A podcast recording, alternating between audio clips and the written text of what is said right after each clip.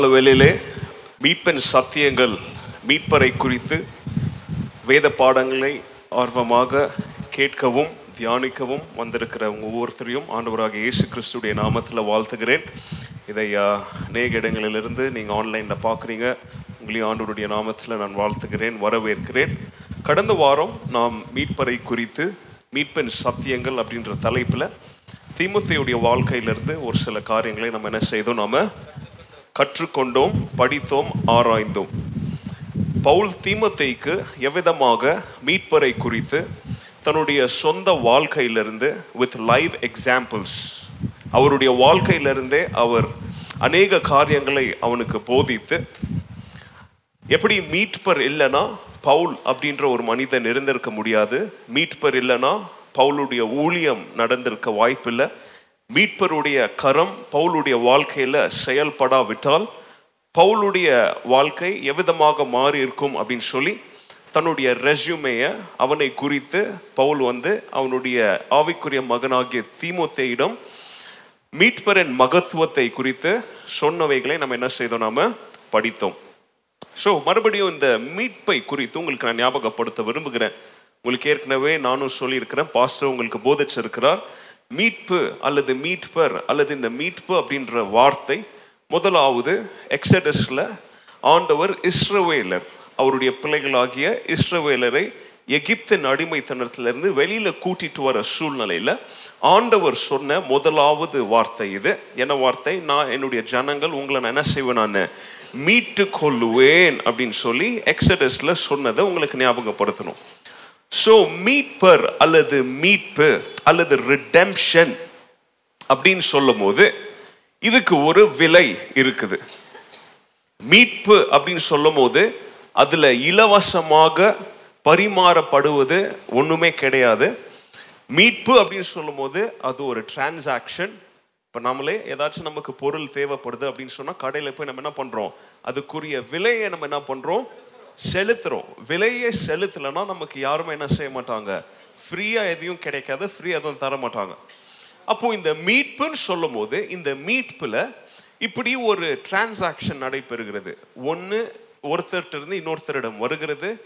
இவர்கிட்ட இருந்து இன்னொரு இந்த இந்த நபர்கிட்ட இருந்து வருகிறது. இதற்குரிய விலையை செலுத்துறபடியா அந்த டிரான்சாக்ஷன் நடக்குது. அந்த டிரான்சாக்ஷனுடைய பேர் நம்ம ரிடெம்ஷன் அப்படின்னு சொல்லி என்ன செய்கிறோம் நாம் படிச்சுக்கிட்டு வரோம்.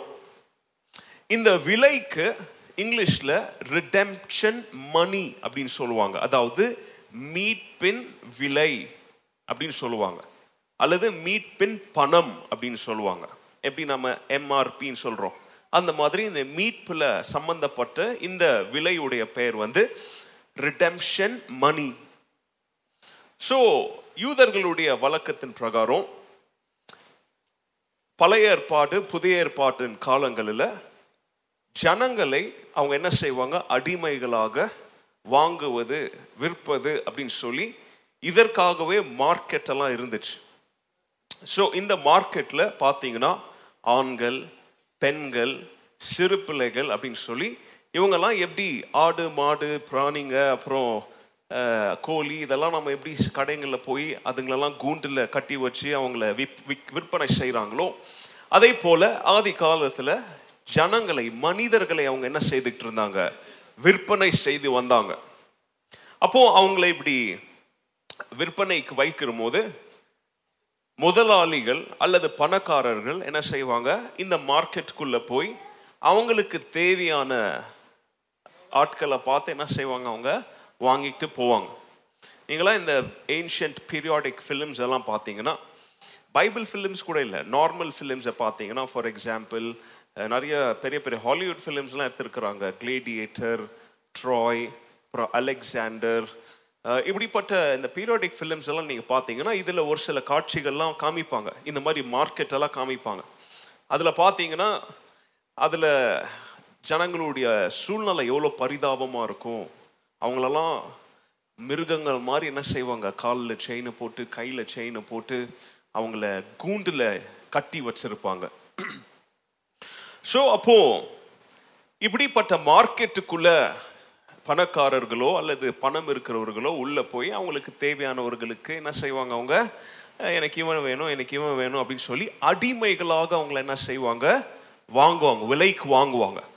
இப்படி அடிமைகளாக வாங்கப்பட்ட இந்த அடிமைகள் அவங்க ஜெனரேஷன் ஜெனரேஷனாக யார் அவங்களுக்கு விலையை செலுத்தி அவங்கள பர்ச்சேஸ் பண்ணுறாங்களோ அவங்களுக்கு அவங்க உண்மையா அவங்களுக்கே அவங்க என்ன செய்யணும்? வேலை செய்து அடிமைகளாக அவங்களுடைய குடும்பத்தில் இருக்கணும்.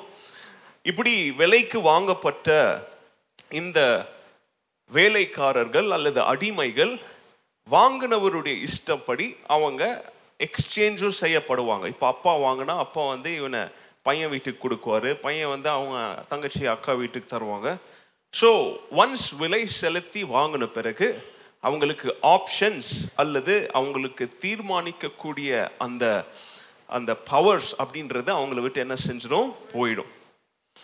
ஸோ இந்த அடிமைகளுடைய வாழ்க்கை வந்து ரொம்ப ஒரு இன்ட்ரெஸ்டிங்கான அல்லது நம்ம இன்னும் புரிகிற விதத்தில் சொல்லணும்னா ரொம்ப பரிதாபமான ஒரு சூழ்நிலையாக இருக்கும். ஒன்ஸ் ஒருத்தன் அவங்கள வாங்கி அவன் நல்லவனாக இருந்தால் அவன் ஒரு வாய்ப்பு கொடுப்பான் அவங்களுக்கு. நான் உன்னை விலைக்கு வாங்கிட்டேன். இப்போ நீ ஃப்ரீயாக போகிறதா இருந்தால் என்ன செய்யலாம்? நீ போகலாம் அப்படின்னு சொல்லி ஒரு வாய்ப்பும் கொடுப்பான்.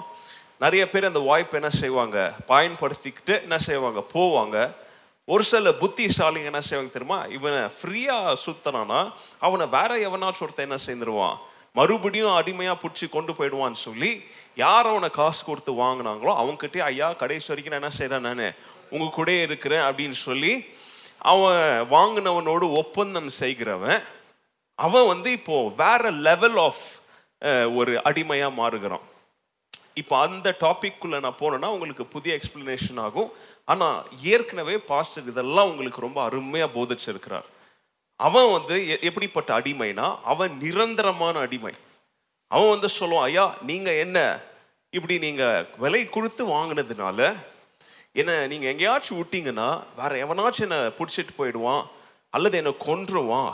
அதனால நஷ்டமானாலும் பரவாயில்ல வாழ்வானாலும் பரவாயில்ல இசாவானாலும் பரவாயில்ல. நான் என்ன செஞ்சிடறேன் நான்? உங்கள் கூட இருந்துடுறேன் ஐயா. கடைசி வரைக்கும் உங்களுக்கு அடிமையாக வேலை செஞ்சு உங்கள் கூட இருந்துடுறேன் அப்படின்னு சொல்லி லாயலிஸ்டாக மாறிடுவான். அப்போ அவனுக்கு ஒரு அடையாளம் போடுவாங்க காதில் ஒரு ஓட்டை போடுவாங்க. ஸோ இதெல்லாம் உங்களுக்கு பாஸ்டர் ஏற்கனவே எக்ஸ்பிளைன் பண்ணியிருக்கிறார். ஸோ அது அவன் வந்து வேற விதமான ஒரு அடிமை. அந்த அடிமையை தான் பவுல் சொல்கிறாரு ஆண்டவருக்கு நான் அடிமைன்னு சொல்லும் போது இப்படி விலை செலுத்தி டெம்பரரியாக வாங்கப்பட்ட அடிமை கிடையாது. வாங்கின பிறகு அவனுடைய சூழ்நிலையை உணர்ந்து இவரை விட்டா எனக்கு வேற தஞ்சம் கிடையாது இவரை விட்டு வேற எங்க போனாலும் எனக்கு என்ன கிடையாது எனக்கு பாதுகாப்பு கிடையாதுன்னு சொல்லி சரண்டர் ஆறாம் பாருங்க. அந்த அடிமையை தான் பவுல் சொல்றாரு நான் கிறிஸ்துவுக்கு அடிமை. அந்த வார்த்தை பேர் தான் டூலோஸ். ஸோ அது இன்னொரு நாள் உங்களுக்கு போதிக்கிறேன். அல்லது நீங்கள் பழைய உங்களுடைய நோட்ஸ் எல்லாம் ஓப்பன் பண்ணி பார்த்தீங்கன்னா உங்களுக்கு அதை பாஸ்டர் ரொம்ப விலாவாரியாக அவர் போதிச்சிருக்கிறார். ஸோ இங்கே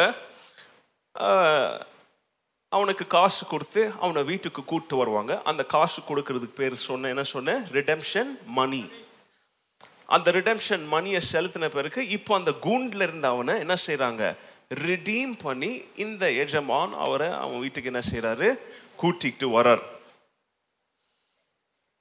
கடன் கொடுத்தவன் கடன் வாங்கினவன் கடன் கொடுத்தவனிடம் அவனுடைய கடன் அவனால் செலுத்த முடியலனா அவன் வெயிட் பண்ணி பார்க்குவான். அந்த நேரம் காலகட்டத்துக்குள்ள அவனால் திருப்பி கொடுக்க முடியலனா அவன் அவனுக்கு யார் ஆயிடுவான்? இதெல்லாம் இந்த காலத்தில் இருந்தால் எவ்வளோ அருமையாக இருக்கும்ல?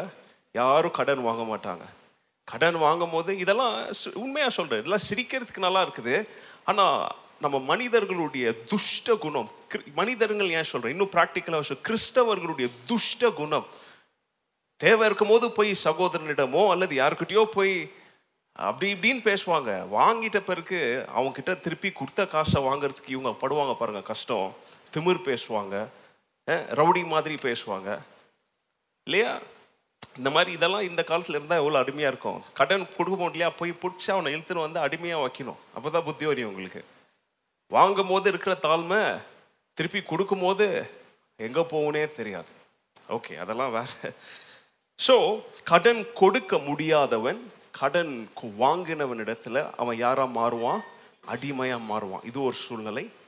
முதலாவது சூழ்நிலை மார்க்கெட்டில் போய் என்ன செய்கிறாங்க வாங்கிட்டு வர்றாங்க. அது ஒரு விதமான ஒரு சூழ்நிலை. அல்லது யுத்தத்தில் ஒரு தேசம் இன்னொரு தேசமிடம் தோத்து போனால் தோத்து போன தேசம்ல இருக்கிற எல்லாரும் ஜெயிச்ச ஜெயிச்ச தேசத்தில் யாராக போகணும் அவங்க? அடிமைகளாக போவாங்க. இது ஒரு சூழ்நிலை. அல்லது தவறு செய்து நம்முடைய தவறில் நமக்கு தண்டனையின் நிமித்தம் ஒரு ராஜா என்ன செய்வார்? நீ அடிமையாக உன்னுடைய வாழ்க்கை முழுவதும் நீ என்ன செய்யணும்? நீ இந்த தவறு செய்தது நிமித்தம் நீ சுயமாக உன்னுடைய ஃப்ரீடமாக வாழ்கிற இ- சுதந்திரத்தை நீ என்ன செய்துட்ட? நீ இழந்துட்ட அப்படின்னு சொல்லி ஒருத்தனை அவனுடைய தவறு நிமித்தம் ராஜாவோ நீதிபதியோ அவனை யாராக மாற்றுவார்கள்? அடிமைகளாக மாற்றுவார்கள். இன்னும் நிறையா சூழ்நிலை இருக்குது இதெல்லாம் ஒரு சிலதை நான் ரிசர்ச் பண்ணி எடுத்துகிட்டு வந்ததை உங்களுக்கு நான் சொல்கிறேன் இப்படி அநேக சூழ்நிலை நிமித்தம் மனிதன் தன்னுடைய தவறு நிமித்தமோ அல்லது அவனுடைய சூழ்நிலை நிமித்தமோ அல்லது அவனுடைய முன்னோர்கள் மேபி அடிமைகளாக இருந்தது நிமித்தமோ அவன் யாராக மாறுறான்? அடிமையாக மாறுகிறான். இந்த அடிமைக்கு வேதத்தில் மூன்று விதமான கிரேக்க பாஷைகள் இருக்குது. இதை நான் சுருக்கமாக உங்களுக்கு சொல்கிறேன் இதெல்லாம் ஒரு ஜென்ரல் அண்டர்ஸ்டாண்டிங்காக தான் ஓகே அதெல்லாம் எழுதணும்னா எழுதிக்காங்க அல்லது நீங்கள் கேளுங்க. முதலாவது வார்த்தை அகோராட்சோ அப்படின்னு சொல்லுவாங்க. அகோராட்சோ அப்படின்ற வார்த்தையுடைய கிரேக்க வார்த்தையின் அர்த்தம் ஒரு சந்தை அப்படின்னு அர்த்தம். மார்க்கெட் பிளேஸ் அப்படின்னு அர்த்தம். இந்த சந்தையில் நான் உங்களுக்கு முதல்ல எக்ஸ்பிளைன் பண்ண மாதிரி மனிதர்களை கூண்டில் அடி அடைச்சு வச்சு அவங்கள அடிமைகளாக என்ன செஞ்சுட்டு இருந்தாங்க? விற்பனை செய்து கொண்டிருந்தார்கள். ஸோ அப்போ இப்படிப்பட்ட சூழ்நிலையில் நான் எனக்கு யாரை பிடிக்குதோ அல்லது இவன் பார்க்க நல்லா பலசாலியாக இருக்கிறான் இவன் நல்லா வேலை செய்வான் என்னுடைய கண்களுக்கு யார் கவர்ச்சியாக படுகிறார்களோ என்னுடைய சுமையை தாங்கக்கூடிய எனக்கு வேலை செய்யக்கூடிய திறன் யாருக்கு இருக்குதோ அவனை பார்த்து நான் என்ன செய்வேன் இந்த அகராட் ஷோ அப்படின்ற இடத்துல போய் அவனை என்ன செய்வேன் நான்? மீட்டு கொள்ளுவேன். இது முதலாவது மீட்புக்குரிய வார்த்தை. இதோடைய அர்த்தம் மார்க்கெட் பிளேஸ் அல்லது சந்தை. ரெண்டாவது வார்த்தை எக்ஸ் அகோராட்சோ அகோராட்சோ அப்படின்ற வார்த்தைக்கு முன்னாடி ஒரு வார்த்தை வருது எக்ஸ் இந்த எக்ஸ் அகோராட்சோ எக்ஸ் அப்படின்னா என்ன அர்த்தம்னா இதிலிருந்து வெளியில அப்படின்னு அர்த்தம். அப்போ அகோராட்சோனா என்னன்னு சொன்னேன் நான்? சந்தை. எக்ஸ் அகோராட்சோனா இந்த சந்தையிலிருந்து என்ன பண்ணப்பட்டிருக்கிற? வெளியில எடுக்கப்பட்டிருக்கிற. இந்த எக்ஸ் அகோராட்சோ அப்படின்ற வார்த்தை வந்து மீட்புக்கு அநேக இடங்களில் பைபிளில் எழுதப்பட்டிருக்கிறது. இது வந்து எப்பொழுது ஒருத்தன் அவனுக்கு பிடித்தமானவனை பார்த்து அந்த ரிடெம்ஷன் மணி அந்த விலையை செலுத்துறானோ செலுத்தின பிறகு இனிமே அவனுடைய இடம் சந்தை கிடையாது. சந்தையிலிருந்து என்ன செய்யப்படுகிறான்? வெளியில கூட்டிட்டு அல்லது எடுக்கப்படுகிறான். மூணாவது வார்த்தை ரொம்ப இன்ட்ரெஸ்டிங்கான வார்த்தை. இந்த வார்த்தை கிரேக்க வார்த்தையில் லூத்ரான் அப்படின்னு சொல்லக்கூடிய வார்த்தை லூட்ரான் இந்த லூட்ரான் அப்படின்ற வார்த்தையுடைய அர்த்தம் என்னன்னா ஒருவனை பிடியிலிருந்து விடுவித்து அவனுக்கு விடுதலை கொடுப்பது. To deliver somebody from a bondage and set him free கட்டி வைக்கப்பட்டிருக்கிற சூழ்நிலையிலிருந்து அவனை விடுவித்து அவனுக்கு என்னத்தை கொடுப்பது? விடு- சுதந்திரத்தை ஃப்ரீடமை கொடுக்கறதுடைய வார்த்தையுடைய அர்த்தம் தான் என்னது? லூட்ரான் ஸோ அப்போ அகராட்சோ எக்ஸ் அகராட்சோ மூணாவது வார்த்தை என்ன? ஸ்பெஷலான வார்த்தை லூட்ரான் இந்த வார்த்தை கட்டி வச்சிருக்கிற ஒருத்தனை கட்ட அவிழ்க்க பண்ணி அதுக்குரிய விலையை செலுத்தி அவனை அங்கேருந்து வெளியில் தூக்கி கொண்டு வந்து என் கூட வேலைக்கு வான்னு சொல்கிறதில்ல உனக்கு நான் என்னத்தை தரேன் நான்? விடுதலையை தருகிறேன் அப்படின்ற ஸ்பெஷலான வார்த்தை தான் எது? லூட்ரான் இந்த வார்த்தை உபயோகப்படுத்தப்பட்ட ஒரு வசனத்தை தான் இன்னைக்கு நாம் என்ன செய்ய போகிறோம் படிக்க போகிறோம் திருச்சபையின் வளர்ச்சி அப்படின்னு சொல்லி நீங்க பாத்தீங்கன்னா அப்போஸ்தலர் ரெண்டாவது அதிகாரத்துல எப்படி ஆதி திருச்சபை உண்டாச்சு? இந்த திருச்சபை உண்டான பிறகு இந்த திருச்சபையின் வளர்ச்சி எப்படி இருந்துச்சு? இந்த திருச்சபையின் வளர்ச்சிக்கு பரிசுத்த ஆவியானோருடைய பலன் பரிசுத்த ஆவியானோருடைய உதவி பரிசுத்த ஆவியானோருடைய ஆக்டிவ் ஃபோர்ஸ் எப்படி திருச்சபையை உருவாக்கி ஸ்தாபித்து அது வளர்ந்தது அப்படின்னு சொல்லி நாம் அப்போஸ்தலர் புஸ்தகத்தில் என்ன செய்யலாம்? படிக்கலாம். இதெல்லாம் ரொம்ப பேசிக் எல்லாம் உங்களுக்கு பாஸ்டர் ரொம்ப அருமையாக எக்ஸ்பிளைன் பண்ணியிருக்கிறாரு. அதனால ரிஃப்ரெஷ் பண்ணிட்டு போகிறவங்கள அப்போ திருச்சபை அப்படின்னு சொல்லி அந்த காலத்தில் பார்க்கும்பொழுது அது எல்லா ஷேப்லேயும் இருந்துச்சு. அது எல்லா சைஸ்லேயும் இருந்துச்சு. அது எல்லா ஸ்டைல்லையும் இருந்துச்சு. ஆதி காலத்தில் வீட்டில் கூடினாங்க மாடியில் கூடினாங்க தெருக்கல்ல கூடினாங்க சந்தைகளில் கூடினாங்க மலை அடிவாரத்தில் கூடினாங்க. எங்கெங்க நேரம் சாஸ் டைம் ஆப்பர்ச்சுனிட்டி கிடைச்சதோ ஆவியானவருடைய பரிசுத்த ஆவியானவருடைய பலன் ஆக்டிவாக இருந்தபடியால் அவங்க எங்கெங்க கூடினாங்களோ அங்கங்கெல்லாம் ஆண்டவருடைய திருச்சபை என்ன செஞ்சுச்சு? வளர்ந்துச்சு அப்படின்னு சொல்லி சபையின் சரித்திரத்தில் நம்ம என்ன செய்கிறோம் நம்ம படிக்கிறோம்.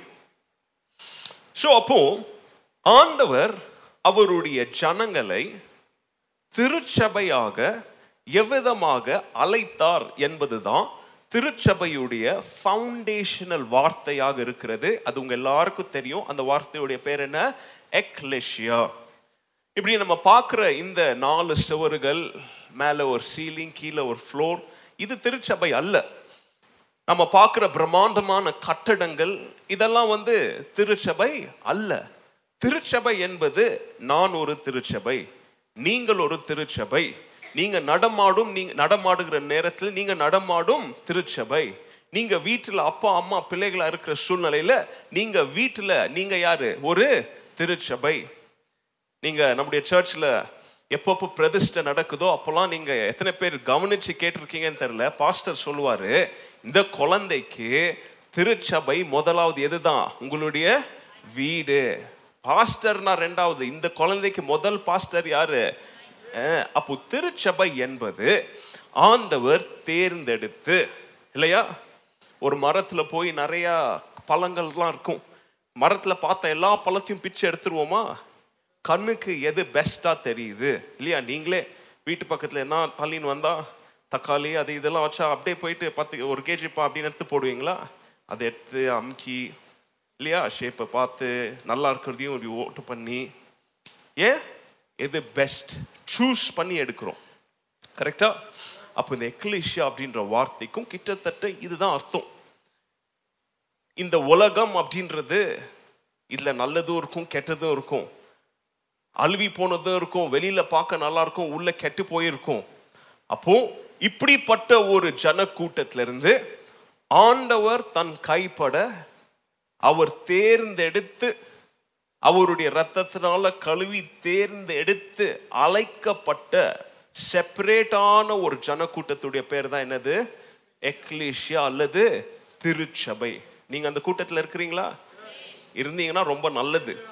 இல்லைன்னா அந்த கூட்டத்துல ஒருத்தரா மாற முயற்சி செய்யுங்க. ஆண்டவர்கிட்ட கேளுங்க ஜபியுங்க. ஆண்டவரே என்னையும் கழுவுங்க ஆண்டவரே என்னையும் தேர்ந்தெடுங்க ஆண்டவரே. நீங்களே எகிரியெல்லாம் உட்கார முடியாது அதில். அவர் எடுத்து வைக்கணும் உங்களை. சோ திருச்சபை. அப்போஸ்தலன் ஆகிய பவுல் பெந்த கோஸ் தன்னை அன்றைக்கு ஆரம்பித்த இந்த திருச்சபை இதுடைய வளர்ச்சி இதுடைய வேகமான வளர்ச்சிக்கு அப்போஸ்தலாகிய பவுல் ஆண்டவரால வல்லமையால வல்லமையாக எடுத்து என்ன செய்ய பண்ணப்பட்ட ஒரு மனிதன்? உபயோகப்படப்பட்ட பயன்படுத்தப்பட்ட ஒரு மனிதனாக வேதத்தில் காணப்படுகிறார். அவர் வந்து அநேக நேரங்களில் மிஷனரி பயணங்களை செய்து அவரோடு அநேகரை என்ன செஞ்சாரு? கூட்டிகிட்டு போனாரு. அவர் செஞ்ச மிக மூன்று மேஜர் மிக மூன்று பெரிய மிஷினரி ஜேர்னிஸ்ல அநேக திருச்சபைகள் என்ன செஞ்சுச்சு? உருவாயிற்று. அப்படி அவர் ஆண்டவராகிய கிறிஸ்துவுடைய மரணத்திற்கு ஒரு முப்பது அல்லது இருபத்தி எட்டு ஆண்டுகளுக்கு பிறகு அவருடைய ஒன் ஆஃப் த மிஷினரி ஜேர்னிஸ்ல அவர் எருசலேம் நோக்கி திருப்பி வரும்போது எபேஷு அப்படின்ற ஒரு பட்டணத்தின் வழியாக வரும்போது இந்த பட்டணத்தில் அவர் ஒரு மூன்று ஆண்டு காலங்கள் இருந்து அங்க அவர் ஊழியங்களை செய்து திருச்சபையை ஸ்தாபித்து அதுக்கப்புறம் அவர் மறுபடியும் எருசலேமுக்கு போன பிறகு அவருடைய ஆவிக்குரிய மகனாகிய தீமோத்தேய இந்த திருச்சபைக்கு கொஞ்ச காலத்துக்கு பாஸ்டராலாம் என்ன செஞ்சாரு? அனுப்பி வச்சார். அதுக்கப்புறம் இந்த எபேசு பட்டணத்துல இவர் ஸ்தாபித்த இந்த திருச்சபை ரொம்ப வளமையாக ரொம்ப பவர்ஃபுல்லாக ரொம்ப வைப்ரண்ட்டாக அதாவது ரொம்ப எழுப்புதலோடு அவங்க வளர்ந்து வந்தாங்க அப்படின்ற நியூஸ் எல்லாம் பவுல் கேட்டு அவர் ஆவியில் சந்தோஷம் அடைந்தார் அதுக்கப்புறம் கிறிஸ்துவுடைய மரணத்திற்கு அப்புறம் ஒரு முப்பத்தி ஒன்று ஆண்டுகளுக்கு அப்புறம் அவருடைய வாழ்க்கையில் அநேக நேரங்களில் அநேக சூழ்நிலையில் அவரை பிடிச்சி கொண்டு போய் ஜெயிலெல்லாம் போட்டாங்க. அப்போ அவர் ஜெயிலில் இருக்கிற சூழ்நிலையில் அநேக பட்டணங்கள்லேருந்து அநேக திரு திருச்சபைகள் அவர் ஸ்தாபித்த திருச்சபைகள்லேருந்து அநேக பேர் அவர் என்ன செய்ய வந்தாங்க? அவர் திருச்ச அவர் ஜெயிலில் இருக்கும்போது அவர் என்ன செய்ய வந்தாங்க? சந்திக்க வந்தாங்க. ஸோ அவரை சந்திக்க வந்த சூழ்நிலையில் இந்த எபேசு பட்டணத்திலிருந்து ஒருத்தன் வந்து அவர் என்ன செய்கிறான் சந்திக்க வரான். அவனுடைய பேர் இங்கிலீஷில் வந்து டெச்சிகஸ் தமிழில் என்ன எப்படி போட்டிருக்குது எனக்கு தெரியல. அவனுடைய பேர் வந்து டெச்சிகஸ் அப்படின்னு சொல்லி இங்கிலீஷில் போட்டிருக்கு. இந்த டெச்சிகஸ் அப்படின்றவன் பவுல் ஜெயிலில் இருக்கும்போது இவன் பவுல் அவரை கேட்குறாரு நீ எங்கேருந்து போவாரு அப்படின்னு சொல்லும்போது இவன் நான் எபிசு சபையிலேருந்து வரேன் அப்படின்னு சொன்னோடனே பவுல் வந்து சரி நான் அந்த திருச்சபைக்கு ஒரு சில காரியங்களை நான் சொல்ல விரும்புகிறேன் அப்படின்னு சொல்லி அந்த ஜெயிலுக்குள்ளே உட்காந்துக்கிட்டு இந்த எபேசு பட்டணத்துக்கு அவர் மனசில் வந்ததெல்லாம் என்ன செய்கிறாரு எழுதி கொடுத்த லெட்டருடைய பேர் தான் எ- எபேசியரின் லெட்டர் இந்த எபே அதுக்கு தான் உங்களுக்கு ஹிஸ்ட்ரி கொடுத்துட்டு இருக்கிறேன் ஸோ இந்த டெச்சிகஸ் கையில் இந்த லெட்டர் எழுதி கொடுக்குறாரு. அதை தான் நம்ம எபேசியர் புஸ்தகமாக பைபிளில் பார்க்குறோம் இந்த டிச்சிகஸ்க்கு அவர் அந்த திருச்சபைக்கு என்னென்ன சொல்ல விரும்புகிறார் அப்படின்றத இந்த சின்ன லெட்டரில் எழுதுகிறார் இந்த திருச்சபையை குறித்து இவர் ஆவியில களி கூர்ந்து ஆண்டவருக்கு நன்றி செலுத்தினபடியால் இந்த திருச்சபையில கள்ள போதனைகள்லாம் வரல அப்படின்னு சொல்லி இவருக்கு ஒரு சந்தோஷம். இந்த திருச்சபையை யாரும் ஓநாய்களை போல உள்ள பூந்து போதனைகள் மூலம் அவங்கள இடர செய்யல அப்படின்ல தான் கேட்டு இவருக்கு தெரிஞ்சு சந்தோஷம் ஆகி இவங்களுக்கு எந்த விதமான ஒரு கடிந்து கொள்ளுதலையும் எழுதாம அவங்கள உற்சாகப்படுத்தும்படியாக இந்த எபேசுடைய புக் என்ன செய்கிறாரு லெட்டரை நிருபத்தை எழுதி கொடுக்குறார். ஸோ இதை எழுதுறது யாரு? பவுல். எந்த சூழ்நிலையில் எழுதுறாருன்னு உங்களுக்கு நான் எக்ஸ்பிளைன் பண்ணேன் ஸோ இவங்களுக்கு கிறிஸ்துனா யாரு? அதுக்கு தான் நான் சர்ச்சோட எக்ஸ்பிளனேஷன் உங்களுக்கு கொடுத்தேன். அதெல்லாம் அவர் எழுதுறாரு. திருச்சபைனா யாரு? எப்படி இருக்கணும்? அப்படின்லாம் எழுதுறார். திருச்சபை என்றால் என்ன? கிறிஸ்து என்றால் யார்? கிறிஸ்துவுக்கும் திருச்சபைக்கும் இருக்கிற ரிலேஷன்ஷிப் உறவின் நேச்சர் என்ன? நீங்க எப்படி இந்த பூமியில கிறிஸ்துவுடைய சரீரமாக இருக்கிறீங்க? அப்படின்லாம் சொல்லி அவங்கள உற்சாகப்படுத்தும்படியாக இந்த லெட்டர் என்ன பண்றாரு? அவன் கையில எழுதி நீ இப்போ கொண்டு போய் கொடு அப்படின்னு சொல்றார்.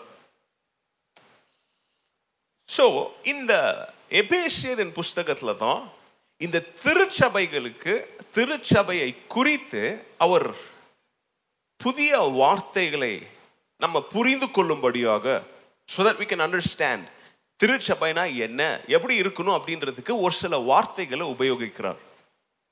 இதெல்லாம் வேணா எழுதிக்காங்க. ஃபார் எக்ஸாம்பிள் திருச்சபை என்றால் அது ஒரு சரீரத்திற்கு என்னவா இருக்குது? அடையாளமா இருக்கிறது.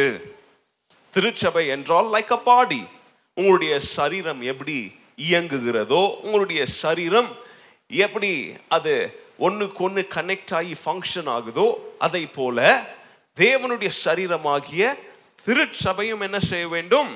இயங்க வேண்டும் அப்படின்னு ஒரு எக்ஸாம்பிள் கொடுக்குறாரு. இன்னொரு எக்ஸாம்பிள் சொல்றாரு. தேவனுடைய திருச்சபை தேவ ஆலயமாக இருக்கிறது. முதலாவது சரீரத்திற்கு ஒப்பா இருக்கிறதுன்றாரு.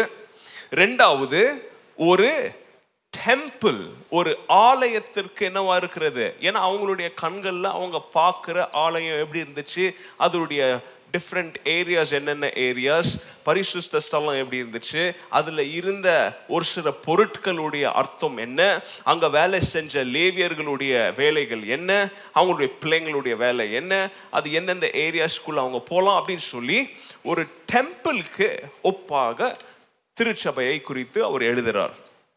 இன்னொன்று தேவனுடைய திருச்சபை ஒரு புரியாத ஒரு மிஸ்ட்ரி அல்லது ஒரு புதிராக அது இருக்கிறது அப்படின்னு சொல்லி திருச்சபையை குறித்து ஆண்டவருடைய சபையை குறித்து அவர் இந்த லெட்டர்ல என்ன செய்கிறாரு எக்ஸாம்பிளாக ஒப்பிட்டு எழுதுறார். இன்னொரு இடத்துல புதிய மனிதனுக்கு ஒப்பாக இருக்கிறது. அ பிராண்ட் நியூ மேன் ஆண்டவருடைய திருச்சபை எதுக்கு ஒப்பிட்டு எழுதுறாரு? ஒரு புதிய மனிதன். அப்புறம் ரொம்ப ஃபேமஸான வார்த்தை எல்லாருக்கும் தெரியும். ஒரு மனவாட்டிக்கு ஒப்பாக எழுதுகிறார் சர்ச் இஸ் த பிரைட் திருமணம் செய்து கொள்ள வேண்டிய ஒரு புது பொண்ணு அப்படின்னு சொல்லி சபையை ஒப்பிட்டு என்ன செய்கிறாரு எழுதுகிறார் அதுக்கப்புறம் எபேசியர்ல எல்லாருக்கும் தெரிஞ்ச ரொம்ப ஃபேமஸ் ஒரு போர் வீரன் ஒரு சோல்ஜர் எப்படி இருக்கு இருக்கிறார் அப்படின்னு சொல்லி திருச்சபையை ஒரு சோல்ஜருக்கு ஒரு போர் வீரனுக்கு ஒப்பிட்டு என்ன செய்கிறாரு எழுதுறாரு. ஸோ இதெல்லாம் இன்னும் ஹிஸ்ட்ரியில தான் இருக்கிறோம். டைம் ஆயிடுச்சு. ஹிஸ்ட்ரி ஸ்டாப் பண்ணிட்டு இப்போ பாடத்துக்குள்ள போகலாம் நம்ம. ஏன்னா நேரம் இதுலேயே நிறைய போகுது. ஆண்டவருக்குள்ள நாம எப்படி ஐக்கியப்பட வேண்டும்? கிறிஸ்துவுக்குள்ள நாம எப்படி ஒன்றாக இருக்க வேண்டும்? அப்படின்னு சொல்லி இந்த எபேசியரின் லெட்டர் ஃபுல்லாக அவர் மறுபடியும் மறுபடியும் எழுதுறாரு.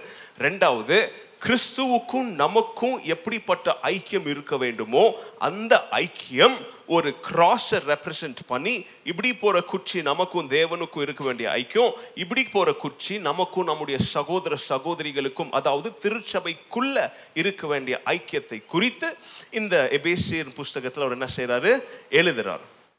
சரி ஓகே நான் இதோட ஸ்டாப் பண்ணுறேன் இன்னும் நிறைய இருக்கு. நம்ம மேபி இன்னொரு ஃப்யூச்சரில் படிக்கலாம். இப்போ இந்த மீட்பை குறித்த ஒரு சில வார்த்தைகள்லாம் நான் சொன்னேன். அதில் மூணாவது ஒரு ஸ்பெஷலான ஒரு வார்த்தை சொன்னேன். விலை செலுத்தி விடுவித்து மீட்டெடுக்கப்பட்டு அந்த மீட்டெடுக்கப்பட்டவனுக்கு வாழ்க்கையில் என்னத்தை கொடுக்கறது? சுதந்திரத்தை கொடுக்கிற வார்த்தையின் பேர் என்னன்னு சொன்னேன். லூட்ரான் அப்படின்னு சொன்னேன். இங்க ஒன்னாவது அதிகாரம் ஏழாவது எட்டாவது ஒன்பதாவது வசனத்துல இதை குறித்து பவுல் மீட்பரை குறித்து மீட்பை குறித்து ஒரு சில முக்கியமான தியலாஜிக்கல் டாக்டர்ஸை நமக்கு போதிக்கிறார். அதாவது அவனுக்கு லெட்டர்ல எழுதி அந்த திருச்சபை கொடுத்ததுல இருந்து என்ன கத்துக்கொள்ளலாம்? இன்னைக்கு என்னுடைய வேத பாடத்தின் தலைப்பு மீட்பின் மூன்று நிலைகள் the three stages of redemption இந்த மீட்பில் என்னென்ன நிலைகள் வருகிறது? இந்த மூன்று வசனங்களில் பவுல் மீட்பை குறித்து அவர் எப்படி பெற்றுக்கொண்டார்? அந்த மீட்பு ஒரு மனிதனுடைய வாழ்க்கையில் எந்த எந்த ஸ்டேஜஸ்ல எந்த எந்த நிலைகளில் அது வந்து சேருகிறது அப்படின்னு சொல்லி போதிக்கிறார். முதலாவது மீட்பு என்பது ஒரு மனிதனுடைய பாவத்தை மன்னிக்கிற இடத்திலிருந்து அது என்ன செய்கிறது? அது ஆரம்பம் ஆகிறது. It begins when man's forgiveness of sin takes place எப்போ ஒரு மனிதனுடைய பாவத்தை ஆண்டவர் பார்த்து அவனுக்கு அந்த பாவத்திலிருந்து ஒரு விடுதலை கொடுக்கும்படியாக அவனுடைய பாவத்தை என்ன செய்கிறாரு? மன்னிக்கிறாரோ?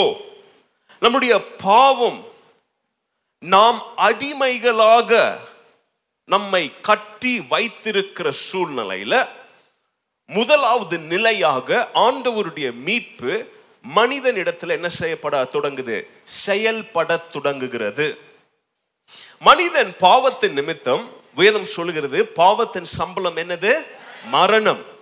மனிதன் பாவத்தில் அவன் நிறைஞ்சு பாவத்தில் வாழ்ந்துட்டு இருக்கும்போது அவன் பயத்தினால நிரம்பி அவன் எதிர்பார்க்கிற அல்லது அவனுக்கு முன்பதாக இருக்கிற ஒரே ஒரு நிகழ்வு மரணம். ஏன்னா அவன் பாவத்தில் நிரம்பி இருக்கும் பொழுது அவனுக்கு வாழ்க்கையில எதிர்பார்ப்புகள் அப்படின்னு சொல்லி ஒண்ணுமே என்ன செய்யாது? இருக்காது.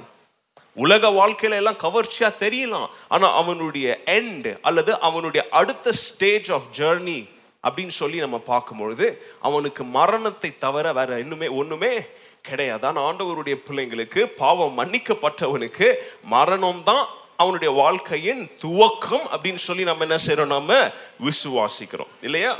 அதனால தான் கிறிஸ்தவ மரணங்கள் நமக்கு எவ்வளவுதான் அழுகை வந்தாலும் அழுகிறோம். இல்லையா? அழுகிறோம் கண்ட்ரோல் பண்ணுறோம் அல்லது ஏன்னா அழுலனா நம்ம ஹியூமன் பீங்ஸே கிடையாது. இல்லையா? அழுலனா நீங்கள் ரோபோட்ஸ் அதனால நம்ம ஹியூமன் பீங்ஸாக இருக்கிறபடியால் அந்த உணர்ச்சிகள் எல்லாம் இன்னும் ஆண்டவர் நமக்குள்ள வச்சிருக்கிறபடியால் நம்ம என்ன செய்கிறோம் நம்ம அழுகிறோம். ஆனா அழுது என்ன செய்யறது நாம்? நாம துக்கித்து அதுலயே வாழ்க்கை என்ன செய்ய போறது நாம? கடத்தி வாழ்க்கையை நாசம் பண்ண போறது அழுகிறோம். இந்த இமோஷன்ஸ்லாம் போனாலும் அதை தாண்டி நமக்கு அடுத்த ஒரு ஒரு நம்பிக்கை என்ன தெரியுமா? இந்த மரணம் எனக்கு எதை திறந்து விட்டுருக்கு? தேவனிடம் நான் போய் சேரும்படியாக இந்த உலக வாழ்க்கையிலிருந்து பரலோக வாழ்க்கைக்கு கதவை என்ன செஞ்சிருக்குது? ஆனா இந்த நம்பிக்கை பாவத்தில் வாழ்ற ஒரு மனிதனுக்கு என்ன இல்லை? கிடையாது. அவன் இருக்கும் போது எல்லாத்தையும் அனுபவிச்சுட்டு அதுக்கப்புறம் சா- சாவை எதிர்நோக்குறான். ஆனா அந்த சாவை எதிர்நோக்குற சூழ்நிலையில அவனுடைய இருதயத்துல என்ன நிரம்பி இருக்குது? பயம். ஃபியர் ஆஃப் டெத் நல்லா கவனிங்க. ஹியூமன் மனிதனுடைய இயல்பு மனிதனுடைய அடிப்படை இயல்பு என்ன தெரியுமா? சுய பாதுகாப்பு செல்ஃப் ப்ரொடெக்ஷன் இல்லையா? நம்ம ஏதாச்சும் வந்தாலுமே கையை தூக்குறது இப்படி இது இந்த சரீரத்தையே நம்ம இப்படி செல்ஃப் ப்ரொடெக்ட் பண்ண சூழ்நிலையில் நம்மளுடைய ஆவியை நம்மளுடைய உயிரை நம்மளுடைய நாட்களை மனிதன் செல்ஃப் ப்ரொடெக்ட் பண்ணுறதுக்கு அவன் எவ்வளோ தீவிரமாக இருக்கிறான் அப்படின்றத நீங்கள் என்ன செய்யணும் நீங்கள் நம்ம உணரணும் இல்லையா? அதனுடைய அநேக ஃபார்ம்ஸ் தான் என்னது? ஹெல்த்தி ஃபுட் சாப்பிட்றாங்க ஜாகிங் ரன்னிங் எக்ஸசைஸ் ஏன்? நம்ம என்ன செய்யணும்? நீண்ட நாள் உயிரோட வாழணும். சாவை விட்டு தூரம் ஓடணும்.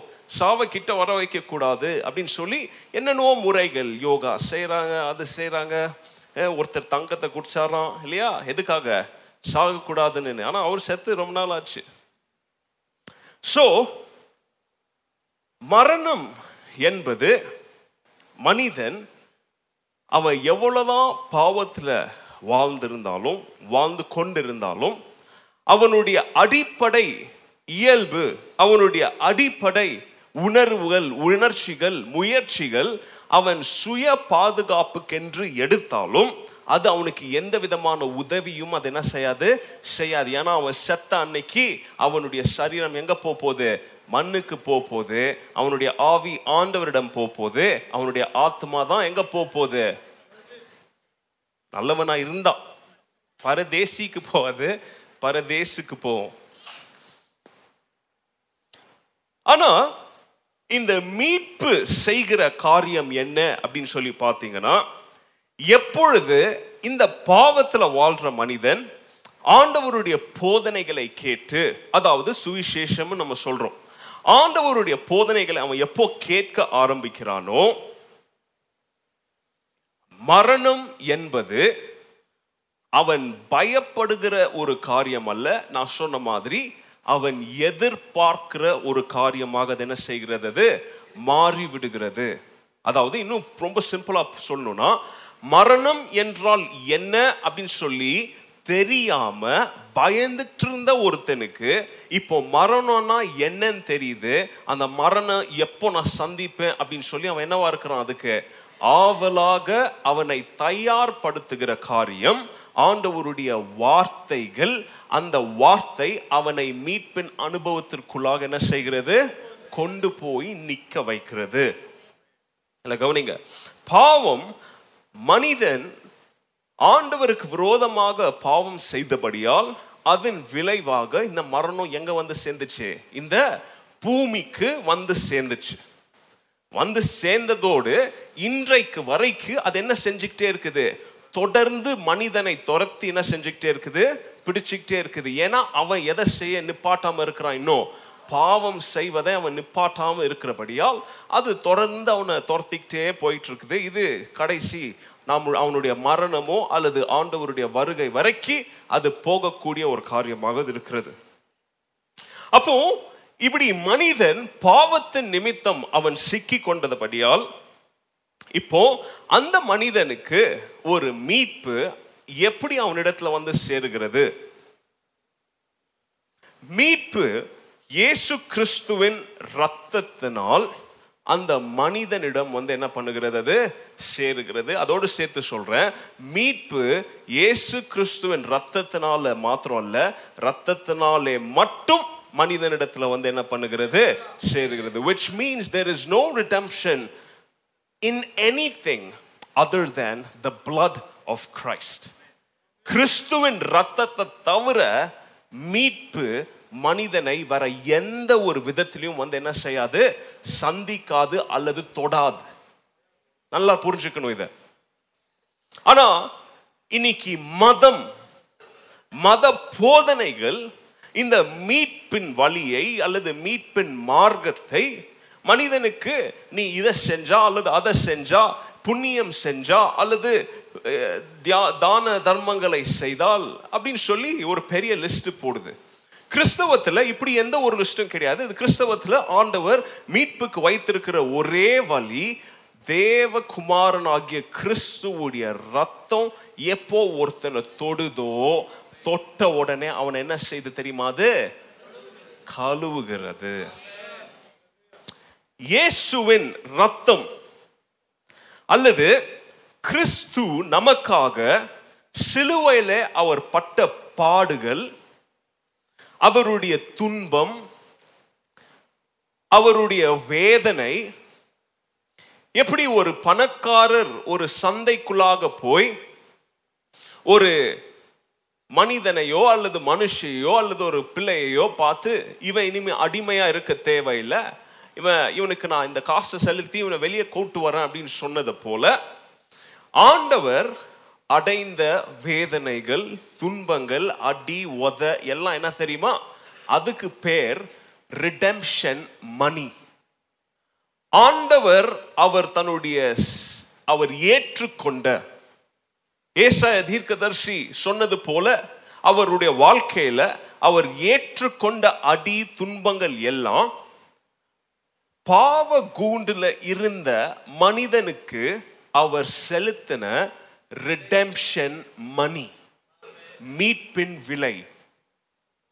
இந்த கிறிஸ்துவின் துன்பம் சித்திரவாதை இது எல்லாமே மனிதனுடைய மீட்புக்கு விலையாக மாறினபடியால் கிறிஸ்துவுடைய ரத்தம் மனிதனை தொடர்றதுக்கு தொடுவதற்கு ஒரு வாய்ப்பை ஒரு வழி வாஸ்- வாசலை அது என்ன செஞ்சுச்சு? அது திறந்து கொடுத்தது.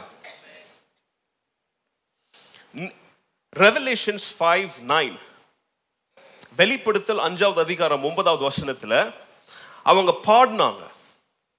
தேவதூதர்கள் இவ்விதமாக பாடினாங்க. யூ ஆர் வேர்தி ஆண்டவரே நீர் அந்த சீல் எல்லாம் எடுத்து அதை உடைத்து அதை ஓப்பன் பண்ணி அதிலிருந்து என்ன எழுதிச்சு என்ன பாடல் பாடினாங்க? நீர் அடிக்கப்பட்டீர் நீர் வெட்டப்பட்டீர் உம்முடைய ரத்தம் இந்த பிள்ளைகளுக்காக ஜனங்களுக்காக அது விலையாக சிந்தப்பட்டு தேவனிடத்திலிருந்து தூரம் தள்ளப்பட்ட எல்லா மனிதனும் எல்லா ஜாதியும் எல்லா பாஷைகளும் எல்லா தேசங்களும் என்ன செய்யப்பட்டாயிற்று? தேவனிடம் மறுபடியும் கொண்டு வரப்பட்டாயிற்று. அல்லது இன்னொரு வார்த்தையில மீட்கப்பட்டார்கள். பேயிங் இன் பிளட் பாருங்க ரொம்ப அழ- ரொம்ப இம்பார்ட்டன்ட் வேர்ட்ஸ் இது. எதுல செலுத்தினாங்க விலைய? ரத்தத்துல. ரிடெம்ஷன் மணி எது? ரத்தம். நான் சொல்றதை புரிஞ்சுக்க ட்ரை பண்ணுங்க. ரிடெம்ஷன் மணி ரத்தம் சிந்தப்படாவிட்டால் அங்க கிறிஸ்து மாத்திரம் ஒரு அடியும் வாங்காம இந்த வாரம் உங்களுக்கு பிரசங்கம் பண்ண இல்லையா? மூன்று காரியங்களை மறந்துடாதீங்கன்னு சொல்லி அதுல முதலாவது ரெண்டாவது பாயிண்ட் ரத்தம். அதுக்கு எக்ஸ்பிளனேஷன் கொடுத்தேன். ரத்தம். கிறிஸ்துவுடைய ரத்தம் இங்க ரிடெம்ஷன் மணியாக இதை பாருங்க பரலோகத்திலே பாடுறாங்க. அவருடைய ரத்தத்தினால அவர் அதை என்ன பண்ணாரு? செலுத்தினார். விலையாக செலுத்தி. பாத்தம் பேக் அப்படின்னா காணாம போயிருக்கிறாங்க. போன வாரம் உங்களுக்கு ஒரு கதை சொன்னேன் இல்லையா? நான் உன்னை செஞ்சேன். உன்னை மறுபடியும் என்ன செய்து கொண்டு போனானு விலைக்கு வாங்கி கொண்டேன்னு சொல்லி அந்த பையன் எப்படி அந்த சின்ன படகை கட்டி பிடிச்சானோ இங்க பரலோகத்துல ஆண்டவருடைய மீட்பின் செயலை குறித்து அவங்க சொல்றாங்க. உங்களுடைய சொந்த ரத்தத்தினால தேவனை விட்டு பிரிஞ்சு போன தேவனிடமிருந்து காணாமல் போனவர்களை அதாவது எல்லா ஜாதி எல்லா கோத்திரம் எல்லா பாஷை எல்லா தேசங்களிலும் பிரிஞ்சு போன மனிதர்களை ஆண்டவர் மறுபடியும் தன்னிடம் என்ன செய்து கொண்டார்? சேர்த்து கொண்டார். சேர்த்து கொண்டார் அவங்கள அப்போ மீட்பு மனிதனிடம் வந்து சேருவதற்கு ஆண்டவர் உபயோகித்த அந்த ரிடெம்ஷன் மணியாக ஆண்டவர் உபயோகித்தது. அவர் வேற எதை வேணாலும் உபயோகிச்சிருக்கலாம். ஆனால் விலை மதிப்பு விலை மதிப்பே கொடுக்க முடியாத ஒரு பொருளான அவருடைய மகனின் ரத்தத்தை அந்த ரிடெம்ஷன் மணியாக செலுத்தி நம்ம என்ன செய்து கொண்டார்? மீட்டு கொண்டார். இல்லையா? அப்போ நெக்ஸ்ட் டைம் நீங்கள் எனக்கு வேல்யூ இல்லையா? எனக்கு மரியாதை யாரும் கொடுக்க மாட்டுறாங்களா யாரும் என்னை பார்த்து சிரிக்க மாட்டுறாங்களா? யாரும் என்னை பார்த்து எப்படி இருக்குன்னு சொல்லி கேட்க மாட்டுறாங்களா? எப்பவும் டிப்ரெஷனில் வாழ்கிறீங்களா எப்பவும் ஸ்ட்ரெஸ்ஸில் இருக்கிறீங்களா? எல்லாம் இருக்கலாம். ஆனால் நீங்கள் மறக்கக்கூடாத ஆவிக்குரிய உண்மை நீங்கள் இப்படிலாம் யோசிக்கணுன்ற அவசியம் இல்லைங்க. ஏன்னா உங்களை அவர் தன்னுடைய ரத்தத்தினால் என்ன செய்து கொண்டார்?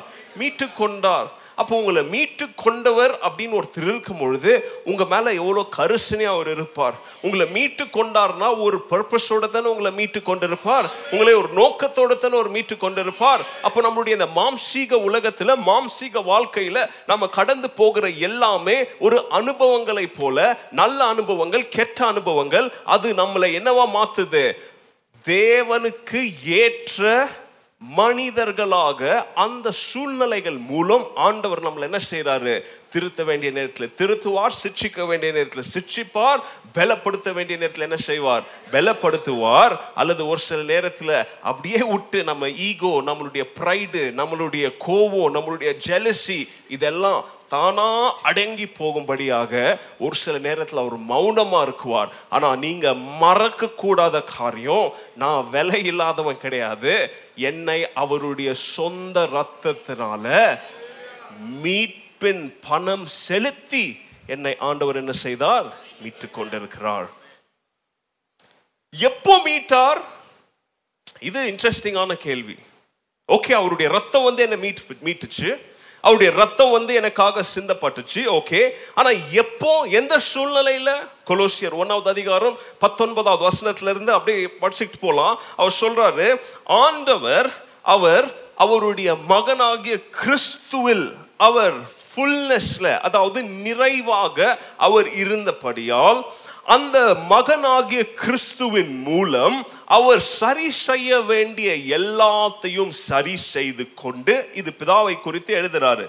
அவர் எல்லாத்துக்கும் மத்தியில் அதாவது பரலோகம் பூமி இதற்கு மத்தியில் இருக்கிற எல்லாத்துலேயும் இழந்து போன சந்தோஷத்தை இழந்து போன சமாதானத்தை கிறிஸ்து அதாவது தன்னுடைய மகனாகிய கிறிஸ்து சிலுவையில சிந்தின ரத்தத்தின் மூலம் அவர் எண்ணத்தை மீண்டும் உறுதிப்படுத்தினார் தெரியுமா?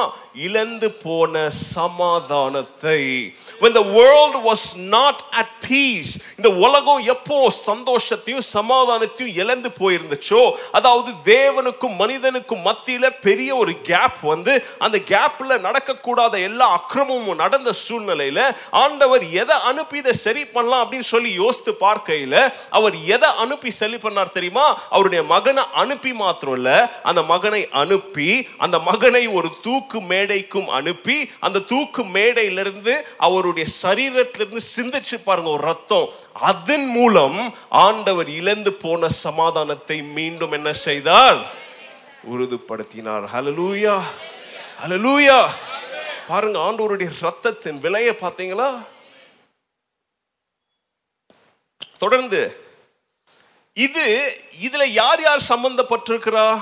பவுல் சொல்றாரு இதுல நீங்களும் சம்பந்தப்பட்டிருக்கிறீங்க இதுல நானும் சம்பந்தப்பட்டிருக்கிறேன். ஏன்னா ஒரு காலத்துல நீங்களும் நானும் யாரை விட்டு தூரமா இருந்தோம்?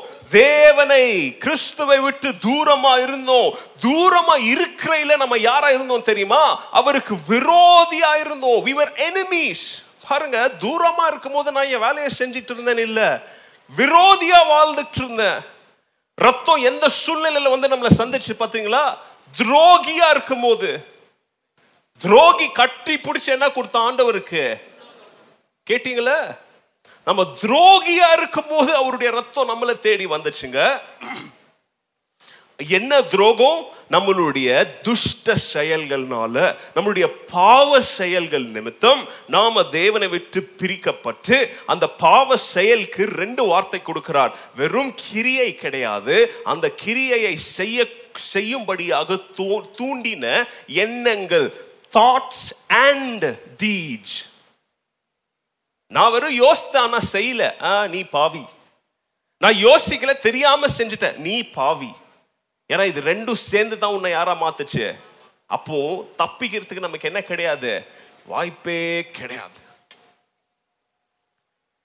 இப்படியெல்லாம் இருக்கும் போதும் ஆண்டவர் நம்மை கிறிஸ்துவுடைய மரணத்து நிமித்தம் அங்க யூஸ் பண்ற வார்த்தை பாருங்க death through his physical body ஏன்னா நிறைய பேர் சொல்லுவாங்க அவர் அங்க தொங்கும் போது அவருக்கு வலியெல்லாம் இருந்திருக்காதுப்பா. ஏன்னா அவர் தான் கடவுளாச்சே. நோ நோ நோ அடி உத எல்லாம் மாம்சீக சரீரத்தில் வாங்கினார். ஒரு மனிதனுக்கு பிரேக்கிங் பாயிண்ட்னு ஒன்று இருக்குது. பிரேக்கிங் பாயிண்ட்டுக்கு போன பிறகு ஒன்றுமே பண்ண முடியாது. இல்லையா? பார்த்துருக்கீங்களா நீங்கள் ஒரு சில காரியங்களை ஒரு சில வீடியோஸ்லாம் நம்மளால் பார்க்கவே முடியாது. நான் அந்த மாதிரி நிறைய வீடியோஸ்லாம் பார்த்துருக்குறேன். பார்த்து அந்த பா- அந்த மாதிரி ஒரு வீடியோஸ்லாம் பார்த்துட்டோன்னா நமக்கு அன்னைக்கு நம்மளாம் யாராக இருந்தாலுமே சரிங்க. அந்த இந்த நாளே போயிடுச்சு. இந்த கொலை செய்கிற வீடியோஸ் கொடூரமாக பண்ணுற வீடியோஸ் இல்லையா? அதுலலாம் பார்த்தீங்கன்னா பிரேக்கிங் பாயிண்ட் இருக்கும். ஒரு ஒரு ஒரு ஒரு பாயிண்ட்டுக்கு அப்புறம் அவன் ரெசிஸ்ட் பண்ண மாட்டான்.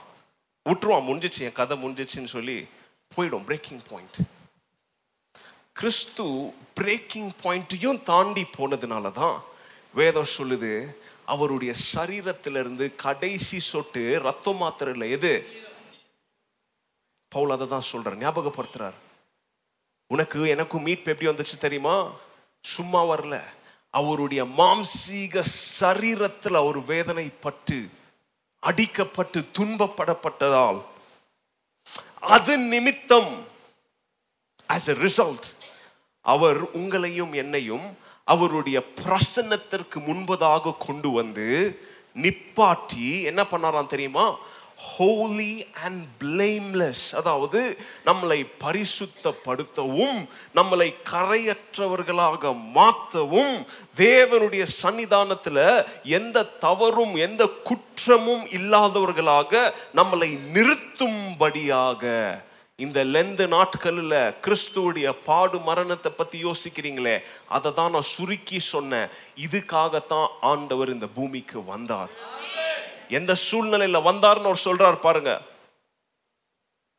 ஆண்டவருடைய திட்டம் ஒரு பெரிய ஒரு அதுக்கு அந் அவருடைய யோசனைகளுக்கு ஜாம் ஆகக்கூடியபடியாக எங்கேயுமே எதுவும் தடுக்கல. ஏன்னா அவர் தன்னுடைய மகனை இந்த பூமிக்கு அனுப்பும் போதே பிளான் பண்ணி திட்டத்தோடு அனுப்பினபடியால் ஒரு சில புது வீட்டுக்கு போகும்போது பொருட்கள் நிறையா இருக்கும். உள்ள கொண்டு வந்துருவாங்க. நான் வைக்கிறதுக்கு என்ன இருக்காது? இடம் இருக்காது. ஆண்டவருடைய திட்டம் இப்படியெல்லாம் மாறல அங்கங்கெல்லாம் மாறல. அவர் அமுச்சு விட்டு சரி இந்த இடத்துல இப்படி மாத்திக்கலாம் இந்த இடத்துல இப்படி பண்ணுப்பா அப்படி பண்ணுப்பாலாம் என்ன செய்யல. திட்டத்தை அவர் மாத்திர தேவன் கிடையாது அவர். அவருடைய திட்டம் கிளியரா இருந்தபடியால் ஏன் இதெல்லாம் சொல்றாரு தெரியுமா? பத்தாவது வருஷத்துல நம்ம படிக்க போறோம் இப்போ கொஞ்ச நேரத்துல. அவரை இந்த பூமிக்கு அனுப்பும் பொழுது ஆண்டவர் அந்தந்த நேரத்துல சரியான நேரத்தில் சரியான இடத்தில் அவருடைய மகன் மூலம் உடைந்து போன இந்த பூமி டிஸ்லொகேட்னு சொல்லுவாங்க. டிஸ்லொகேட்னா என்ன தெரியுமா? ஒரு எலும்பு இருக்க வேண்டிய இடத்துல இருந்தால் அது லொக்கேட் ஆகிருக்குது அது அது இருக்க வேண்டிய இடத்தை விட்டு வேற இடத்துக்கு போச்சுன்னா அது என்ன ஆயிட்டு இருக்குது டிஸ்லொகேட் இல்லையா? பவுல் சொல்றாரு பாவத்தின் நிமித்தம் மனிதனும் தேவனும் டிஸ்லொகேட் ஆயிருக்கிறாங்க. இந்த கை டிஸ்லோகேட் ஆனா கை இங்க இருக்கும் ஆனா வேலை செய்யாது. மனிதனும் பாவம் தேவனும் டிஸ்லோகேட் ஆனா ஒண்ணுமே நடக்காது செயல் இருக்காது. சபையில வந்து உட்காந்து கண்ண மூடி ஜெபிங்கன்னா பெணம் மாதிரி நிற்பாங்க ஏன்? ஃபங்க்ஷன் இல்லை டிஸ்லொக்கேட் ஆயிருக்கு. பை- கையை தூக்குங்க பாடுங்க அப்படின்னு சொன்னா பக்கத்துல இருக்கவங்களாம் பாடுவாங்க. இவங்க ஒருத்தர் மாத்திரம் டைம் டைமே பார்க்குவாங்க. ஏன்? டிஸ்லொகேட் ஆகி செயலற்றவர்களாக நிற்கிறாங்க நிக்கிறாங்க. எவ்வளவுதான் உங்களுக்கு கடினமான போதனைகளை கொடுத்தாலும் அந்த போதனைகளை கேட்டு குத்தப்பட்டு தேவனை நோக்குவதற்கு பதிலாக பேசினவர்களை தாக்குவதையே செயல்பட்ட செயல் இழந்தவர்களா இருக்கிறபடியால் தேவனுக்கும் உங்களுக்கும் நடக்க வேண்டிய ஆக்ஷன் என்ன செய்ய மாட்டேங்குது? நடக்க மாட்டேங்குது. ஆனா பவுல் சொல்றாரு இப்படி இருக்கிற சூழ்நிலையில தான் தேவனுடைய அன்பு நம்மை நோக்கி என்ன பண்ணுச்சு? வந்துச்சு. இப்படி இருக்கிற சூழ்நிலையில தான் எப்போ போய் கடையில் ஃபெவிக்விக்ஸ் வாங்குவோம் எப்போ நமக்கு கம் தேவைப்படும் கிழிஞ்ச ஏதோ ஒன்று ஒட்ட வேண்டிய சூழ்நிலையில உடைந்த ஏதோ ஒட்ட வேண்டிய சூழ்நிலையில தான் நமக்கு கம் தேவைப்படுற மாதிரி உடைந்து போன உறவின் சூழ்நிலையில கிறிஸ்துவுடைய ரத்தம் என்னும் ஒரு ஒரு சொல்யூஷன் என்ன பண்ணி பட்டுச்சு அந்த உலகத்தில் அன்னைக்கு?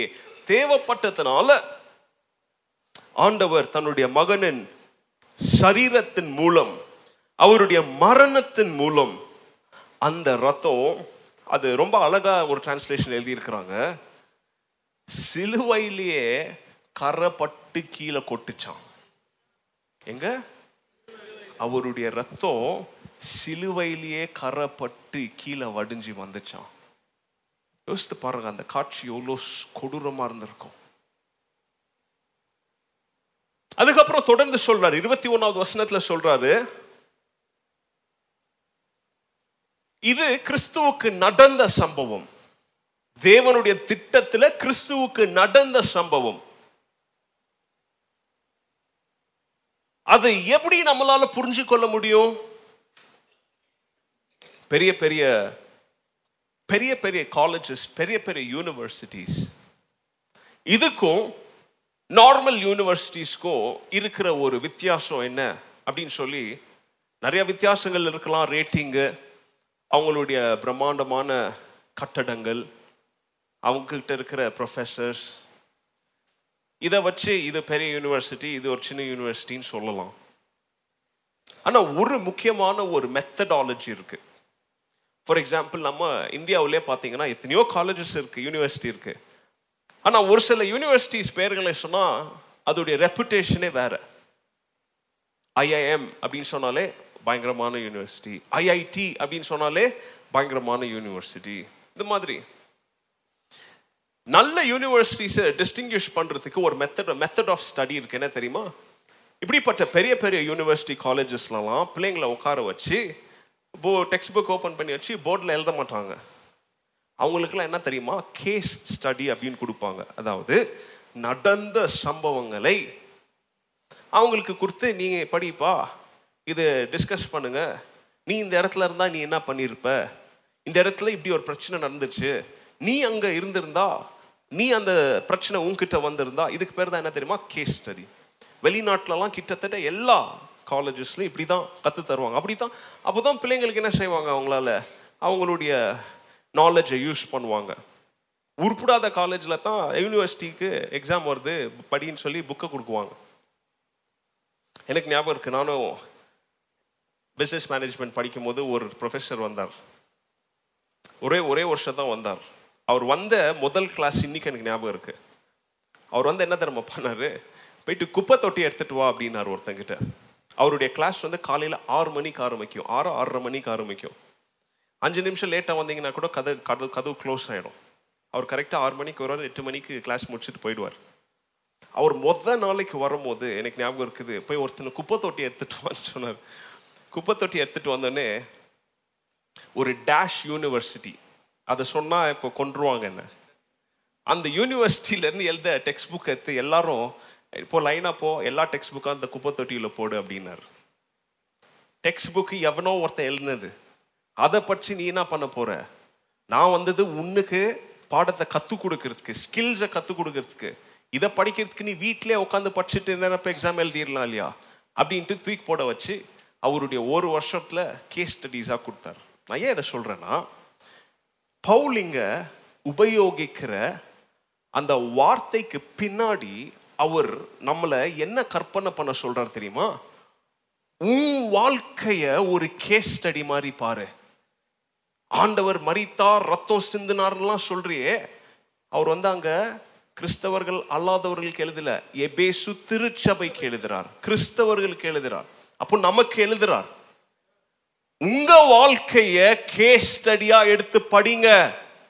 நீங்க எப்படி இருந்தீங்க? உங்களுடைய பாவம் எப்படி இருந்துச்சு? கிறிஸ்துவை அறிவதற்கு முன்பதாக நீங்க என்ன வாழ்க்கை வாழ்ந்தீங்க? இப்போ நீங்க யாரா இருக்கிறீங்க அப்படின்றத உங்களுடைய வாழ்க்கையவே நீங்க ஒரு ஆராய்ச்சி எடுத்து பாருங்க. அப்போ கிறிஸ்துவுடைய மீட்புனா என்ன அப்படின்றத யாரும் சொல்லி புரிய வைக்க தேவையில்லை. உங்க வாழ்க்கையிலிருந்தே நீங்க கத்துக்குவீங்க அப்படின்றத நமக்கு புரிய வைக்க முயற்சிக்கிறார். ஒரு தடவை நம்மலாம் கிறிஸ்துவுக்கு நம்ம முகத்தை காமிச்சு வாழல. எதை காமிச்சு வாழ்ந்தோம்? முதுக காமிச்சு வாழ்ந்தோம். கிறிஸ்துவை பார்த்து எரிச்சலோடு குணம். கிறிஸ்தவர்களை பார்த்தாலே பைபிள்லாம் பிடிக்காது. கிறிஸ்தவர்களை பார்த்தா கோபம் எரிச்சல். என்னென்ன வாய்ப்பு கிடைக்குதோ அந்த வாய்ப்புலலாம் கிறிஸ்துவை தூஷணம் செய்கிறது கிறிஸ்தவர்களை கிண்டல் செய்கிறது கிறிஸ்துவை விட்டு தூரம் ஓடுறது. ஆனா உனக்காக முழுமையாக தன்னையே சிலுவைக்கு கொடுத்தார் பார்த்தீங்களா? நமக்காக முழுமையாக சிலுவையில அவர் தன்னையே என்ன செய்தாரு? அர்ப்பணித்தார். பாத்தீங்களா? அர்ப்பணித்து அவருடைய ஜீவனையும் அந்த சிலுவையில விட்டார். பாத்தீங்களா? அது மனிதனுக்கு கொடுக்கப்பட்ட ஒரு விலை விலையே போட முடியாத ஒரு பரிசு. இந்த பரிசை வேண்டாம் சொல்றதுக்கு யாருக்கு மனசு வரும்? இந்த பரிசை வேண்டாம்னு சொல்றதுக்கு யாருக்கு? எப்படி மனசு வரும்? இன்னும் கொலோசியர் ஒன்னு பத்தொன்பதுல இருந்து இருபத்தி ரெண்டுக்குள்ள தான் இருக்கிறோம். அதனால அவருடைய ரத்தத்தின் நிமித்தம் நமக்கும் அவருக்கும் இடையிலான ஒரு புதிய உறவை புதிய உடன்படிக்கையை உருவாக்குனார் பார்த்தீங்களா? அந்த உடன்படிக்கையின் மேல நின்று நீங்க கொஞ்சமும் அசையாம ஸ்திரமா அங்கே என்ன ஆயிடுங்க? செட்டில் ஆயிடுங்க. இத பவுலாகிய நான் பெற்றுக்கொண்டு அனுபவித்ததால் உங்களிடம் என்ன பண்ணுகிறேன் நான்? சொல்லுகிறேன். ஓகே அவருடைய ரத்தம் இன்னும் அந்த பாயிண்ட்ல இருக்கலாம். கிறிஸ்துடைய ரத்தம் எந்த சூழ்நிலையில் நம்மளை தேடி வந்துச்சுன்னு பார்த்தீங்களா?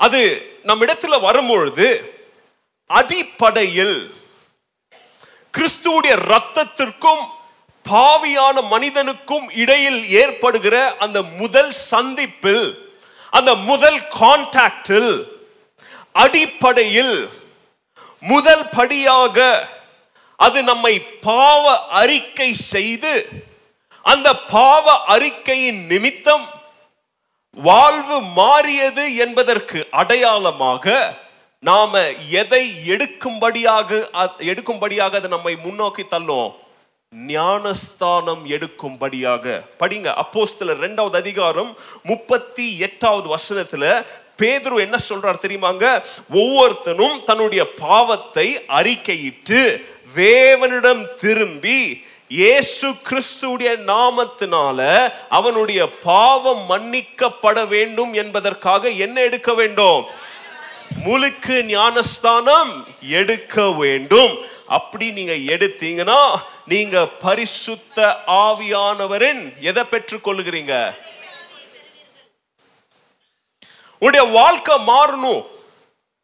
உங்களுடைய வாழ்க்கையில ஒரு திருப்பு முனை வர வேண்டும். அந்த திருப்பு முனை உங்களை தேவனிடத்தில் திருப்பி ஒவ்வொருத்தரும் அவருடைய குமாரனாகிய கிறிஸ்துவுடைய நாமத்தில் என்ன பெற வேண்டும்?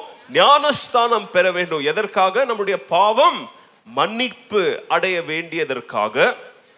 கிறிஸ்து பரிசு ஆவியானவரை பெற்றுக்கொண்டு அவருடைய வரங்களை அவருடைய கிஃப்ட்ஸ் எல்லாம் பெற்றுக்கொண்டு அப்படி தொடர்ந்து சொல்றாரு. உங்களுக்கும் உங்களுடைய பிள்ளைங்களுக்கும் யார் ஆண்டவரிடத்துல வராங்களோ அவங்க எல்லாருக்காகவும் ஆண்டவர் கொடுக்கிற மாபெரும் ஒரு அழைப்பு அப்படின்னு சொல்லி அந்த வசனத்துல எழுதுறார். அப்போ முதலாவது கிறிஸ்துவுடைய ரத்தம் மனிதனிடம் வந்து சந்திக்கிற சூழ்நிலையில அது அவனுடைய வாழ்க்கையில தூண்டக்கூடிய முதலாவது காரியம். அவன் பாவ பாவங்களை என்ன செய்ய ஆரம்பிக்கிறான்? அறிக்கை செய்ய ஆரம்பித்து அந்த அறிக்கை செய்து அதற்கு அடையாளமாக நான் இனிமே பழைய ஆள் கிடையாது. நான் யாரு? கிறிஸ்துவுக்குள் ஒரு புது மனிதன் சொல்லி அதை வெளியரங்கமா ப்ரூவ் பண்றதுக்காக என்னத்தையும் எடுக்கிறான் ஞானஸ்தானத்தையும் எடுத்து. இப்போ ஞானஸ்தானம் எடுத்த பிறகு ரெண்டாவது கட்டமாக இந்த கிறிஸ்துவுடைய ரத்தம் ஒரு மனிதனுடைய வாழ்க்கையில எவ்விதமாக பாதிப்பை கொண்டு வருகிறது தெரியுமா? அவனை அவருடைய போதனைகளில் அவன் எப்பொழுது நிலைத்து தொடர்ந்து பின்பற்றுகிறானோ அதோடு சேர்ந்து அவனுக்கு மன்னிப்பும் ஆசீர்வாதமாக அவனை தொடரும். ஒன்னு யோவான் ஒன்னாவது அதிகாரம் ஏழாவது வசனம் எட்டாவது வசனம். நாம் தேவனுடைய பிள்ளைகள் என்றால் நாம் தேவனை பின்பற்றுகிறோம் என்றால் நான் வெளிச்சத்தில் வாழுகிறேன் என்று சொன்னால் தேவன் எப்படி வெளிச்சமாக ஒளியாக இருக்கிறாரோ அவரோடு எனக்கு ஒரு ஐக்கியம் இருக்கிறது அப்படின்னு சொன்னா நான் பிறரோடும் என்ன வைத்துக் கொள்ளுவேன். ஐக்கியம் வைத்து கிறிஸ்துவின் ரத்தம் அவருடைய மகன் அவருடைய ரத்தம் என்னை எப்படி எல்லா பாவத்திலிருந்தும் என்ன செய்தது?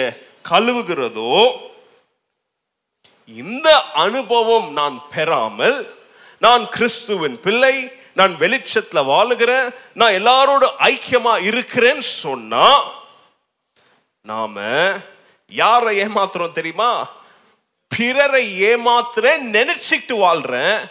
ஆனா நான் என்னையே என்ன செய்து கொள்ளுகிறேன்? ஏமாத்தி கொள்ளுகிறேன். பாருங்க கிறிஸ்துவின் போதனைகளை கிறிஸ்துவை போல கிறிஸ்துவோடு ஒரு ஐக்கியத்துல நான் வாழாம நான் வாழுகிறேன் அப்படின்னு சொல்லிக்கிட்டு வாழ்ந்தா அவரிடம் இருந்து வரப்போகிற ஆசீர்வாதம் ஒன்றும் என்ன செய்யாது? தொடராது. தொடருகிறதை போல காட்சி அளிக்குமே தவிர மரத்து கீழே நிற்குவோம் பழத்தை பார்க்குவோம் ஆனா அதை பிச்சு நம்மளால என்ன செய்ய முடியாது? சாப்பிட முடியாது அனுபவிக்க முடியாது. எல்லாரும் நம்ம சுத்தி நின்று அவங்க அனுபவிச்சுட்டு போவாங்க. கிறிஸ்தவ வாழ்க்கையில் இதுதான் பிரச்சனை. அநேக பேர் நம்மளோடு அவருடைய கிறிஸ்தவ ஓட்டத்தை ஆரம்பிப்பாங்க. எங்கேயோ ஏதோ நடக்கும். ஓடுற மாதிரி தெரியும். ஆனால் நம்மளோடு ஆரம்பிச்சவங்க நம்மளோட எவ்வளோ தூரம் முன்னாடி ஓடி இருப்பாங்க. நாம் இன்னும் அங்கேயே இருப்போம். சைக்கிளில் ஸ்டாண்டை போட்டு உக்காந்துட்டு இப்போ எவ்வளோதான் பெடல் அடிச்சாலும் என்ன செய்யாது? சைக்கிள் அது ஒருத்தர் ரைட் நைட் ஃபுல்லாக உட்காந்து பெடல் அடிச்சுட்டு காலில் வந்து ஒருத்தவனை எழுப்பி விட்டா பார்த்தா எங்கே ஆரம்பிச்சானோ அங்கேயே இருப்பான் இல்லையா? நம்முடைய ஆவிக்குரிய வாழ்க்கை நம்முடைய ஆவிக்குரிய ஓட்டத்தில் விசுவாசம் என்னும் சைக்கிளில் நம்ம உட்காந்து ஓட்டிட்டு போற மாதிரி தோற்றம் அளிக்கும். ஆனால் அறிக்கையிடாத பாவங்களை போல ஸ்டாண்ட் வந்து நம்மளை பிடிச்சி ஓட்டிக்கிட்டு இருப்போம். எல்லாரும் நம்ம முன்னாடி விட்டு ஓடுற மாதிரி இருக்கும். நம்மளும் போகிற மாதிரி தெரியும். ஆனால் போகிறது நாம கிடையாது. அவங்க நாம் அதே இடத்துல நிற்கிறோம் ஏன்? இன்னும் நாம் நம்மளையே என்ன செய்துட்டு இருக்கிறோம் ஏமாத்தி கொண்டிருக்கிறோம்.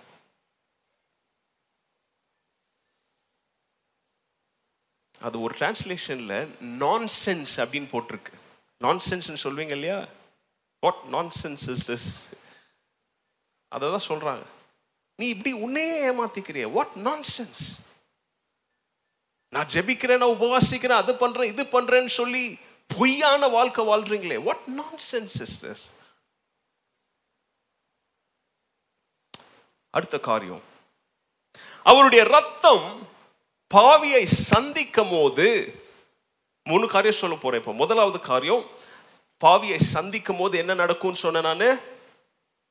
அவன் பாவத்தை அறிக்கை செய்வான் அதுக்கு அடையாளமாக என்ன எடுப்பான்? ஞானஸ்தானம். ரெண்டாவது ஞானஸ்தானம் எடுத்த பிறகு அந்த ஆண்டவருடைய போதனைகளில் அவன் தொடர்ந்து என்ன செய்வான் அவன்? நிலைத்து இருந்து வாழ்ந்து ஓடி கிறிஸ்துவோடு ஐக்கியத்தில் இருக்கும்பொழுது வெளிச்சத்தில் என்ன செய்வான்? வாழுவான். அப்படி வெளிச்சத்தில் வாழும் போது தேவனோடு மாத்திரம் அவனுக்கு ஐக்கியம் இருக்காது பிறரோடும் அவனுக்கு ஐக்கியம் இருக்கும். அப்படி அவன் ஓடும் போது இந்த பாவ மன்னிப்பு அப்படின்ற இந்த ஃபர்கிவ்னஸ் இருக்கு பாருங்க. இதுவும் அவன் பின்னாடி ஆசீர்வாதமா ஓடிக்கிட்டே வரும். மூணாவது என்ன எப்படி அதை சந்திக்கும் போது என்ன நடக்கும் பாத்தீங்கன்னா சிம்பாலிக்கலி அதாவது அடையாள பூர்வமாக அடையாளத்திற்கு எக்ஸாம்பிளா அவருடைய ரத்தம் நம்மளை சந்திச்சுச்சு. இப்போ நமக்கு ஒரு வாய்ப்பை கொடுக்குது ஒரு பாக்கியத்தை கொடுக்குது. என்ன தெரியுமா? சந்தித்ததை நாம எப்படி இருக்குன்னு சொல்லி ருசி பார்ப்பதற்கு நமக்கு ஒரு வாய்ப்பை தேவன் கொடுக்கிறார். தன்னுடைய பந்தி என்னும் ஒரு கட்டளையின் நிமித்தம் அந்த ரத்தத்தை புசிப்பதற்கு நமக்கு என்ன கிடைக்குது? ஒரு வாய்ப்பு. இந்த மீட்பு நமக்கு கொடுக்குது. புரியுதா? புரியலன்னா மறுபடியும் இன்னைக்கு இப்போ என்ன செய்யுங்க? நைட்டோ நாளைக்கோ இந்த போதனைகளை கேளுங்க. ஒன்று குருந்தியர் பத்தாவது அதிகாரம் பதினாறாவது வசனம். நாம கர்த்தருடைய பந்தியில உட்காந்து இந்த கப்ப இந்த பாத்திரத்தை நாம் ஸ்தோத்திரம் பண்ற நேரத்தில் நாம கிறிஸ்துவுடைய ரத்தத்துல நாம பங்கெடுக்கிறவர்களாக மாறுகிறோமா இல்லையா? கேட்கிறார் அவர். இந்த அப்பத்தை நாம பிக்கும் போது தேவனுடைய சரீரத்திலேயே நாம ஒரு பங்காளர்களா மாறுறோமோ இல்லையா?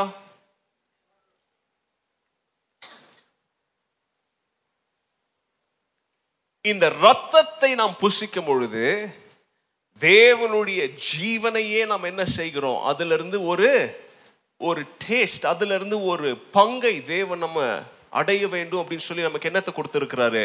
ஒரு பாக்கியத்தை கொடுத்திருக்கிறார். The very life of Christ பாருங்க எவ்வளோ பெரிய பாக்கியம்.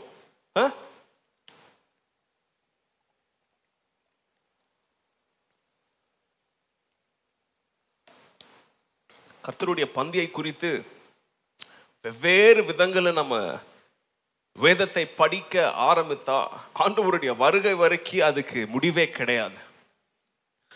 அந்த அப்பத்தையும் ரசத்தையும் நாம வாயில வச்சு பானம் பண்ணுகிற நேரத்துல இங்க ஒண்ணு குறைந்தரில் அவர் கேட்குறாரு கிறிஸ்துவுடைய ஜீவனுக்கு அது அடையாளமா இருக்கிறபடியால் அதுல நாம ஒருத்தரா மாறுறோமா இல்லையா? இதை நீங்க என்னைக்காச்சும் உணர்ந்திருக்கிறீங்களா? கேட்குறாரு பாருங்க. The very life of Christ நாம அவரோடு இணையும்படியாக நல்லா கவனிங்க. ஒரு உயர்ந்த மனிதன் ஒரு தரம் தாழ்ந்த ஒரு மனிதனோடு சேர்றானா அந்த தரம் தாழ்ந்தவனுடைய ஸ்தானத்துக்கு இறங்குவது அவனுடைய உண்மையான இன்டென்ஷனாக இருக்காது. அவனுடைய ஸ்தன ஸ்தானத்துக்கு இவனை உதவி செய்து உயர்த்துவது தான் அவனுடைய என்னவா இருக்கணும்? என்னமா இருக்கணும். அவன் தான் நல்லவன். கிறிஸ்து பரிசுத்தமான அவருடைய உடலின் அங்கங்களை அதாவது இந்த அப்பமும் ரசத்தை நாம புசிப்பதற்கு அவர் கொடுப்பதற்கு காரணம் என்ன தெரியுமா? நம்மளுடைய ஸ்தானத்துக்கு இறங்கி அவர் அவருடைய எல்லாத்தையும் விடுறதுக்காக இல்லை. நாம புசிப்பதன் மூலம் அவருடைய ஜீவனில் பங்கெடுப்பதன் மூலம் தாழ்வுல பாதாளத்தில் இருக்கிற நம்மை அவருடைய ஸ்தானத்திற்கு தேவன் உயர்த்தும்படியாக நமக்கு கொடுக்கிற மாபெரும் ஸ்லாக்கியம் think about this next time ஞாபகம் வச்சுக்கோங்க. கர்த்தருடைய பந்தியில் அதை வாங்கும்போது ஆண்டவரே என்ன நீங்க இருக்கிற இடத்துக்கு உயர்த்தும்படியா இதை செய்யறபடியாக கொடுத்துருக்கீங்களே ஆண்டவரே. இதை செய்யும் போது ஞாபகம் பண்ணிக்கோ அப்படின்னு சொன்னீங்களே. எதற்காக? புழுதியில நான் வாழணுன்றதுக்காக இல்ல. உங்களோடு ஆண்டவரே சிங்காசனத்துல அமரும்படியாக நீர் உயர்த்தும்படியாக கொடுக்கிற அழைப்பு தான் ஆண்டவரே இது. சொல்றாருங்க. பழைய இஸ்ரவேல்ல பழைய இஸ்ரவேலில் அந்த பலி பீடத்தில் ஆடோ மாடோ புறாவோ ஏதோ வச்சு மனிதனுடைய பாவம் மனிதனுடைய ஸ்தானம் உயர்த்தப்பட்டுச்சு. ஆனா சிலுவை என்னும் பலி பீடத்தில் நல்லா கவனிங்க சிலுவை என்னும் பலி பீடத்தில் கிறிஸ்து என்னும் ஆட்டுக்குட்டி பலியாக வைக்கப்பட்டதால் நம்மளுடைய பாவம் மன்னிக்கப்பட்டு நாம் கிறிஸ்துவோடு மேல உயர்த்தும்படியாக தேவனுடைய மீட்பின் திட்டம் அவருடைய ரத்தத்தின் மூலம் நம்மை வந்து சந்தித்திருக்கிறது. ரியலைஸ் திஸ்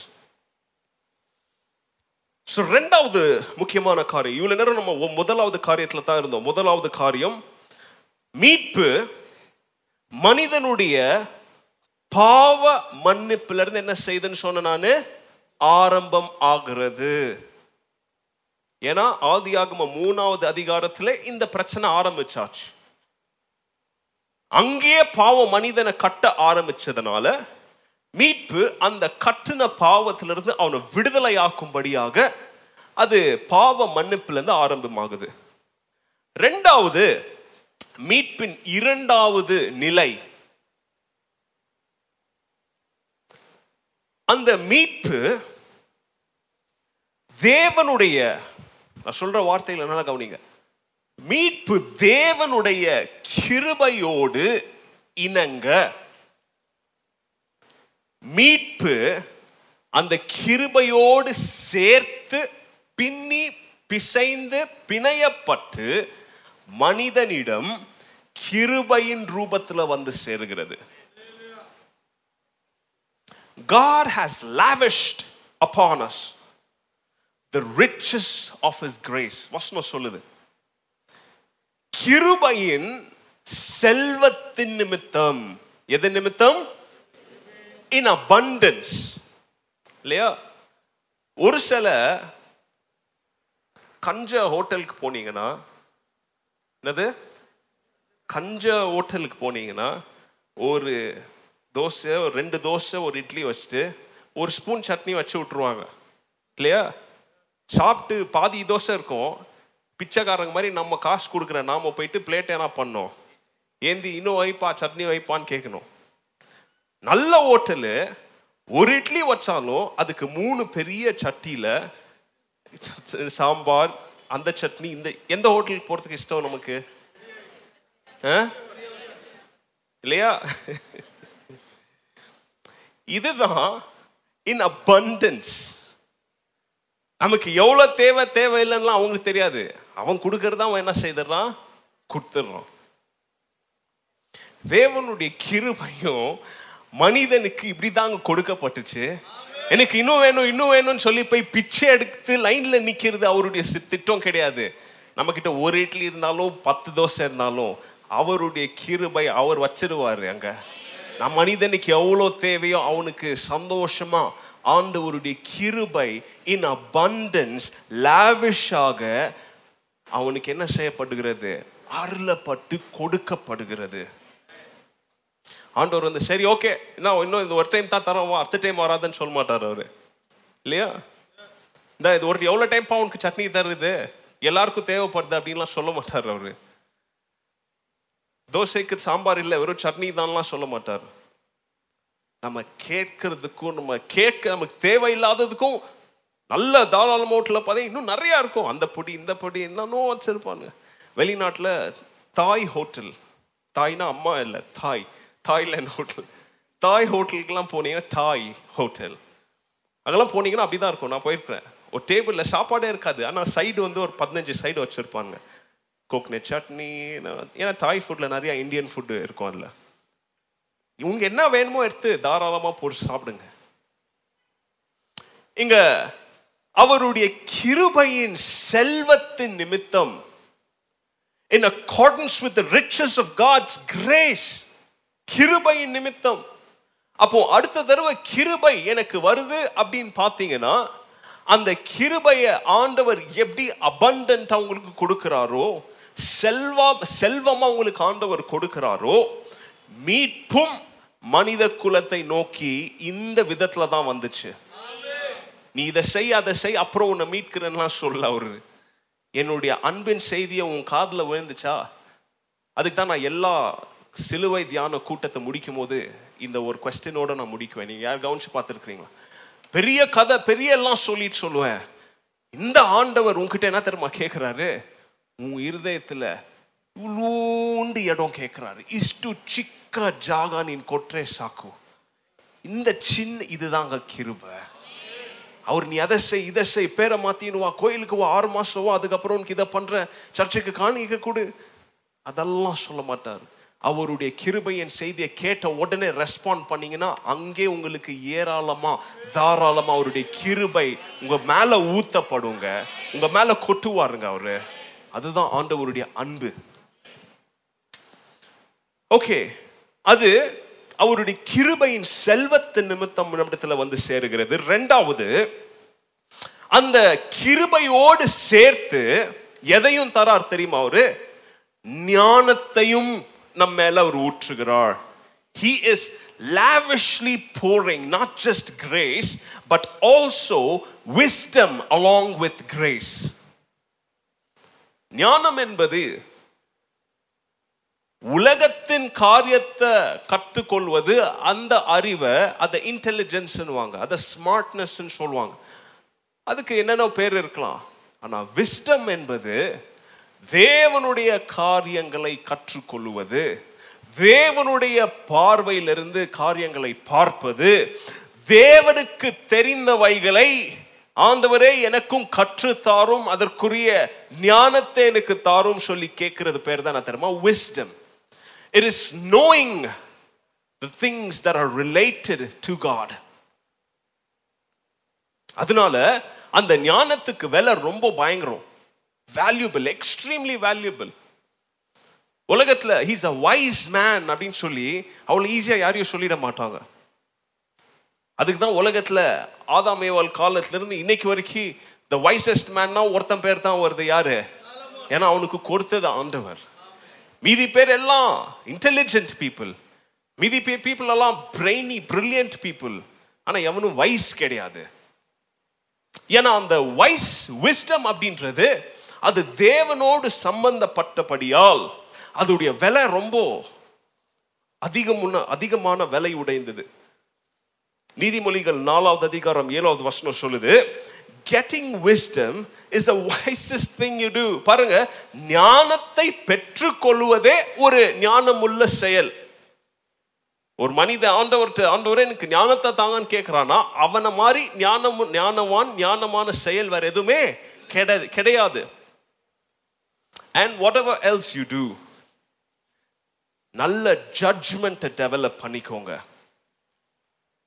உங்களுடைய வாழ்க்கையின் இதெல்லாம் எனக்கு செய்யணும் அப்படின்ற ஒரு லிஸ்ட் இருக்கும் பார்த்தீங்களா? மனிதனுக்கு கார்பரேட்டில் பக்கெட் லிஸ்ட்னுவாங்க அந்த மாதிரி நம்முடைய வாழ்க்கையில் ஒரு லிஸ்ட் இருக்கும். இதை எழுதுகிற இந்த ஆத்தர் சொல்கிறாரு உங்களுடைய வாழ்க்கையில் இதெல்லாம் நான் செய்யணும்னு நீங்கள் கற்பனையில் ஒரு லிஸ்ட் வச்சுருப்பீங்க பாருங்கள் அந்த லிஸ்ட்டில் முதலாவது ஞானம் வேணும் அப்படின்னு சொல்லி எழுதி வச்சுக்காங்க தேவனிடத்தில் என்ன வேணும் எனக்கு? ஞானம் வேணும். அப்படி ஞானம் வந்துச்சுன்னா அந்த ஞானத்தை கழுத்தை சுத்தி கையை போட்டு கெட்டியா என்ன செஞ்சுக்கோங்க? பிடிச்சிக்கோங்க விடாதீங்க. ஏன்னா அவர் சொல்றாரு அவர் அப்படி பிடிச்சதுனால அவர் சொல்றாரு நான் சொல்ற அனுபவத்திலேருந்து சொல்கிறேன் சொல்றேன். அப்படி செஞ்சீங்கன்னா நீங்க வருத்தமே பட மாட்டீங்க. ஞானம் பெற்றுக்கொண்டீங்கன்னா வருத்தப்பட மாட்டீங்க விட மாட்டீங்க ஞானத்தை. உங்களுடைய வாழ்க்கையை மகிமையுள்ள ஒரு வாழ்க்கையாக ஞானம் இருந்தா என்ன செய்யும்? மாத்தும்.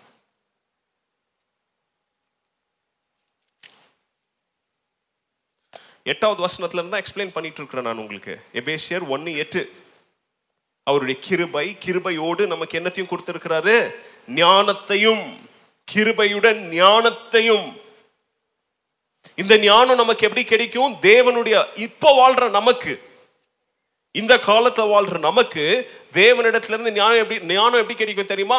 அதிகாலையில் நான் உட்காந்துன்னு இருக்கும்போது தேவன் என்கிட்ட பேசினாரு இது ஞானம் கிடையாது இது டூப்பு. நான் நடந்து போயிட்டு இருக்கிறத நானும் தேவனும் உரு உருவாடி கொண்டு போயிட்டு இருக்கிறேன் இல்லை. தே ஒரு சத்தம் வந்துச்சு இது டூப்பு அவனுக்கு பைத்தியம் பிடிச்சிருக்குது.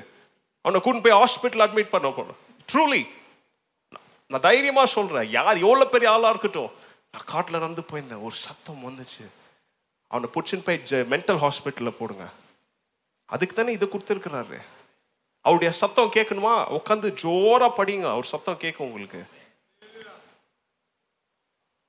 தேவனுடைய வார்த்தையில நாம தினமும் இரவும் பகலும் நிலைத்திருந்து தியானம் செய்யும் பொழுது தேவன் இதிலிருந்து நமக்கு ஞானத்தை தருவார். சூப்பர் நேச்சுரல்லாம் தரமாட்டார். ஓகே மூணாவது கிருபை ஞானம் ஞானத்தோடு புரிதலை புரிந்து கொள்ளுதலை அறிவை அண்டர்ஸ்டாண்டிங்கை அவர் என்ன செஞ்சார்? வழங்கினார். அண்டர்ஸ்டாண்டிங் என்ன தெரியுமா? பெற்றுக்கொண்ட ஞானத்தை இப்போ எப்படி செயல்படுத்தணுன்றதுக்கு ஒன்று தேவை. பெற்றுக்கொண்ட ஞானத்தை தங்கத்தை கொண்டு போய் ஓட்ட நோண்டி அதில் புதைச்சானா அவன் முட்டாள் அவன். பெற்றுக்கொண்ட வைரத்தை பெற்றுக்கொண்ட பொக்கிஷத்தை என்னுடைய வாழ்க்கையில நான் எப்படி அபியாசப்படுத்த வேண்டும்? யோ- யாக்கோபு சொல்ற மாதிரி கேட்கிறவர்களாக மாத்திரம் அல்ல அந்த செய்கிறதற்கு பேரு தான் அண்டர்ஸ்டாண்டிங் என்கிட்ட இருக்கிற இந்த தெய்வ ஞானத்தை இதை நான் எப்படி உபயோகப்படுத்த வேண்டும்? It means what you have to do about it தேவனுடைய சத்தியங்களை தேவனுடைய ரகசியங்களை தேவனுடைய வார்த்தைகளை எப்படி ஒரு மனிதனிடத்துல பட்சவங்கிட்ட பட்ச விதத்துல முட்டாள்கிட்ட முட் அவன் இது விதத்துல ரவுடி கிட்ட அவனுக்கு புரியுற விதத்துல எப்படி கொடுப்பது எப்படி அதை ஹேண்டில் பண்ணுறது இதுக்கு தான் அண்டர்ஸ்டாண்டிங் நிறைய பேர் சொல்லுவோம் அண்டர்ஸ்டாண்டிங்கே இல்லாமல் நடந்துக்கிறாங்க. இல்லையா? புரிஞ்சிக்கவே மாட்டான் எவ்வளோ சொன்னாலும் இல்லையா? ஒரு சில பீப்புளெலாம் நம்ம மீட் பண்ணியிருப்போம் அப்படி. நானும் ஒரு நம்ம ஒரு லாஸ்ட் ஒரு ஃபோர் ஃபைவ் மந்த்ஸாக நம்ம சர்ச்சில் இருக்கிற ஒரு பையனை நானும் கவுன்சிலிங் பண்ணிட்டு இருக்கிறேன். ஆனால் புரிஞ்சிக்கவே மாட்டான் அவங்க அப்படிப்பட்டவங்களை நம்ம பார்க்கும்போது என்ன ஆச்சு? வாட் இஸ் ராங் நான் சொல்றது ஏன் அவன் தலைக்குள்ள போக மாட்டேங்குது? ஏன்? அவனுக்கு என்ன இல்லை அவனுக்கு? புரிந்து கொள்ளுதல் இல்லை. அண்டர்ஸ்டாண்டிங் இல்லை. ஞானம் இருக்கும் அறிவு இருக்கும். ஆனா இது இல்லைன்னா? மூணாவது காரியம். டைம் ஆயிடுச்சு முடிக்கலாம். மீட்பின் மூன்றாவது நிலை. The third stage of redemption அதாவது இன்னைக்கு இந்த டாபிக்கு இந்த வசனத்துக்கு ஏத்த மாதிரி சொல்லிட்டு இருக்கிறேன். மீட்புக்கு ஸ்டேஜ் எல்லாம் கிடையாது. அதுக்கு அதை நம்ம எப்படி பார்க்குறோமோ அப்படிதான். ஆழம் இல்லை அகலம் இல்லை உயரம் இல்லை இல்லையா? மீட்பின் மூன்றாவது நிலை அவருடைய இப்பதான் பத்தாவது வருஷத்துக்கு வரும் இம்பார்ட்டன்டான வேர்ஸ் அவருடைய சித்தத்தின் மர்மத்தை த மிஸ்ட்ரி ஆண்டவருடைய சித்தத்தின் அந்த மர்மத்தை தமிழ்ல என்ன போட்டிருக்கு? ரகசியத்தை நம்முடைய நல்லா புரி ஸ்லோவா கேளுங்க. நம்முடைய மீட்பின் நிமித்தம் நம்முடைய மீட்பின் மூலம் தேவன் நமக்கு தெரியப்படுத்தினார். அவருடைய ரகசியத்தை அவருடைய திட்டத்தை அந்த மர்மத்தை நம்முடைய மீட்பின் மூலம் தேவன் நமக்கு என்ன செய்ய என்ன செஞ்சாரு? தெரியப்படுத்தினார். வாட் இஸ் தட் மிஸ்ட்ரி என்ன மர்மம் அது? என்ன ரகசியம் அது? மனிதனுடைய அறிவுக்கு எட்டாத மாயமான அந்த பரம ரகசியம் என்ன?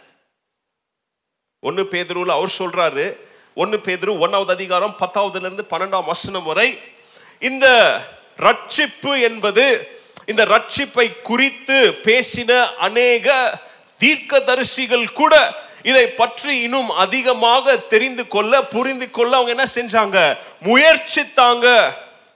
எந்த சூழ்நிலையில எந்த நேரத்தில் கிறிஸ்துவின் ஆவி அவங்கள பேச வச்சுச்சு நமக்கு நேரப்படுகிற நமக்கு நாம இந்த காலத்துல அனுபவிக்கிற இந்த ரட்சிப்பை குறித்து அவங்களே இன்னும் இன்டெப்தா படிக்க ட்ரை பண்ணுவாங்க. ஆனா இது அவங்களுக்காக என்ன செய்யப்படவில்லை? கொடுக்கப்படவில்லை. அவங்களுக்குரியதும் அல்ல. அது யாருக்காக கொடுக்கப்பட்டது? உங்களுக்கும் எனக்காகவும் கொடுக்கப்பட்டது. இப்போ அந்த நற்செய்தி பரிசுத்த ஆவியானவருடைய பலத்தினால வல்லமையினால பரலோகத்திலிருந்து அனுப்பப்பட்டு நமக்கு கொடுக்கப்பட்டு பரலோகத்துல இருக்கிற தேவதூதர்களே அடுத்து என்ன ஆக போகுதுன்னு சொல்லி ஆவலா என்ன பண்ணிட்டு இருக்கிறாங்க பாருங்க. தீர்க்கதர்சிக்கு புரியல.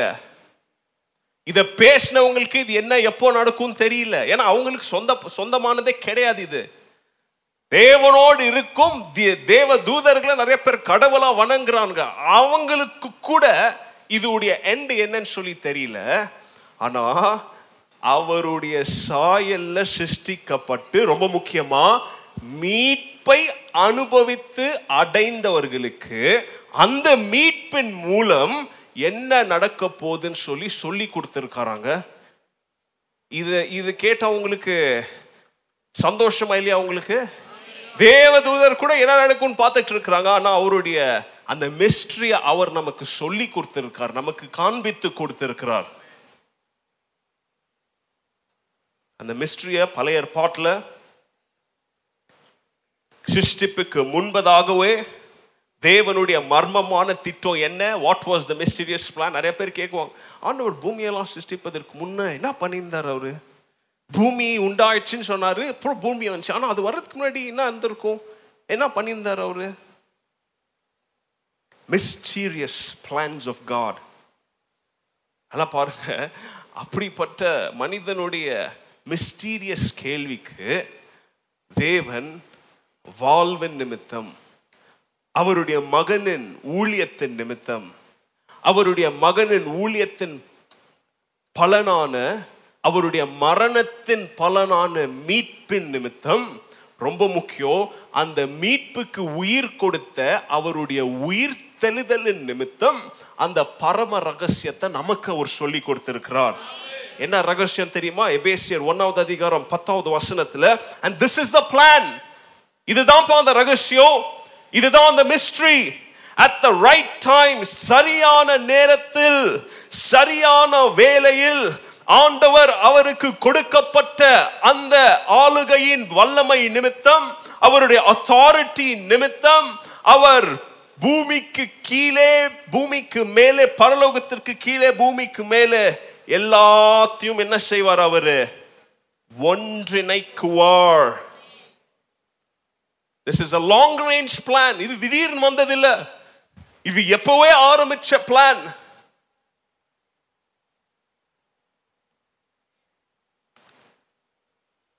உங்களை பார்த்து நான் கேட்குறேன் அடுத்து என்ன நடக்க போகுது அப்படின்றது நமக்கு ஒரு மிஸ்ட்ரியா உலகம் என்னப்பா ஆக போகுது அப்படின்னு உங்களை யாராச்சும் கேட்டா தெரியலப்பா என்ன ஆக போகுதுன்னு சொல்வீங்களா? அப்போ அந்த ரகசியத்தை அவர் நமக்கு மறைச்சு கொடுக்கலையே. நான் செத்தா எங்க போவேன்? தெரியலையப்பா எங்க ஒரு அடுத்த இதுல ஏ- ரெண்டாவது கடல் தாண்டுவேன்னு நினைக்கிறேன்னுவீங்களா? மறித்த பிறகு என்ன நடக்கும்? நம்மகிட்ட பதில் இருக்கு. கடைசி கால அடையாளங்கள் இதா கொரோனா வைரஸ்லாம் வந்துச்சுப்பா யாரோ சொல்றாங்க கொரோனா வைரஸ் வந்து மூணாவது உலக போர் ஆரம்பிக்க போதும். மேபி நடக்கலாம் ஏன்னா பைபிள் எழுதியிருக்கு. ஆனால் ஆண்டவர் என்கிட்ட சொன்னார் இது நடக்கும்லாம் நான் சொல்ல விரும்பலை. இதெல்லாம் நினச்சா சிரிப்பாக இருக்குது. ஐ மீன் நான் சொன்னால் இன்னும் ரொம்ப ஹர்ட்ஃபுல்லாக சொல்லுவேன். அதனால விட்டுறேன் நான். ஆண்டவர் காமிச்சாராம் இவங்களுக்கு. எப்போ? மூணு வருஷத்துக்கு முன்னாடி காமிச்சாராம். ஆர் மேபி ரெண்டு வருஷத்துக்கு முன்னாடி காமிச்சாராம். கடைசி கால அடையாளங்கள்னா என்ன நமக்கு தெரியும்? உலகம் எப்படி முடிய போகுதுன்னு ஆண்டவர் எழுதி கொடுத்துருக்கிறார். அவரை பின்பற்றுகிற அவருக்காக வைராக்கியமாக வாழ்கிறவர்களுடைய கதை என்னாவும் எழுதி கொடுத்திருக்கிறார். அதில் விடப்பட்டவர்களுடைய சூழ்நிலை என்னாவும் எழுதி கொடுத்திருக்கிறார்.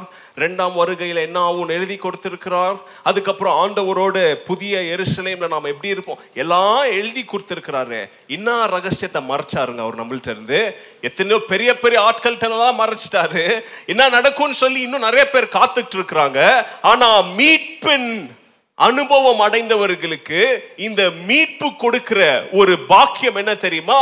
எதையும் ஆண்டவர் மறைக்கல. நாம கடைசி காலத்துல வாழ்ந்துட்டு இருக்கிறோம் நம்மளுடைய வாழ்க்கை எப்படி நடக்கும் எப்படி முடியும் இந்த உலகம் எப்படி எண்ட் ஆக போகுது அப்படின்னு சொல்லி ஆண்டவர் எல்லாத்தையும் நம்முடைய மீட்பின் மூலம் நமக்கு அவருடைய வார்த்தையிலிருந்து அவர் வெளிப்படுத்தி இருக்கிறார் அதனால இனிமே எனக்கு இது தெரியல நான் என்ன பண்றது அப்படின்னு சொல்லி குருடர்களை போல என்ன பண்ணாதீங்க. சுத்தி தெரியாதீங்க. அதுக்கு தான் நம்மளை போல திருச்சபைகளை நம்ம சொல்றோம். உங்களை எக்விப் பண்றோம். நீங்க அர்த்தவங்கள்ட்ட போய் என்ன அப்படின்னு சொல்லி நிக்காதீங்க. வேதம் உங்க கையில இருக்குது. ஆண்டவருடைய வார்த்தை உங்களை வந்து சேருகிற வழி உங்க கையில இருக்குது. ஆண்டவர்கிட்ட பேசுற வழியும் உங்கள்கிட்ட இருக்குது. ஜபத்தின் மூலம் ஐக்கியப்பட தேவனுடைய திருச்சபை இருக்குது. இதெல்லாம் இருந்தும் எனக்கு தெரியல அப்படின்னு சொல்லி நான் சென்ஸ் மாதிரி என்ன பண்ணாதீங்க. சுத்தாதீங்கன்னு தானே நாங்கள் உங்களுக்கு போதிக்கிறோம். அப்போ மீட்பின் அந்த மீட்பின் அட்வான்டேஜ் பாருங்க. இந்த மீட்பின் திட்டத்தில் இந்த பிளான்ல நம்மளுடைய பார்ட் என்ன? தேவனுடைய சிருஷ்டிப்பில் உயர் the the of is his அவருடைய சிருஷ்டிப்புல சிறந்த சிருஷ்டிப்பு யாரு? மனிதன் சொல்லாதீங்க. நான் சொல்லுங்க. நான் தான். அவருடைய நித்திய வாழ்க்கை வாழ்வில் நித்திய வருகையில நித்திய அரசாட்சியிலையும் எனக்கு ஒரு இடத்தை வச்சிருக்கிறாரு. அதை பார்த்து உங்களுக்கு சந்தோஷமா இல்லையா? அப்போ இதெல்லாம் ஒரு மர்மம் கிடையாது. இதெல்லாம் ஒரு ரகசியம் கிடையாது. நமக்கு ரகசியம் கிடையாது. நாம கடைசி காலத்துல வாழ்வதை நினைத்து தமிழில் சொல்லுவாங்களா குத்து வச்சவன் சொல்லுவாங்க இல்லையா? அந்த மாதிரி நான் ஆசீர்வதிக்கப்பட்டவன் நீங்கள் சொல்லணும். ஏன்னா என்ன நடக்க போகுதுன்றதையும் ஆண்டவர் நமக்கு அவருடைய வார்த்தை மூலம் என்ன பண்ணியிருக்கிறாரு? கொடுத்திருக்கிறாருங்க. இந்த புஸ்தகம் எப்படி முடியும் அப்படின்றது படம் உட்காந்து பார்த்துருக்கும் போது எப்படி முடியும் அப்படின்னு வாயை திறந்து பார்த்துன்னு இருக்குவீங்களே? எப்படி முடியும்ன்றத ஆண்டவர் நம்மளுக்கு சொல்லிட்டாரு.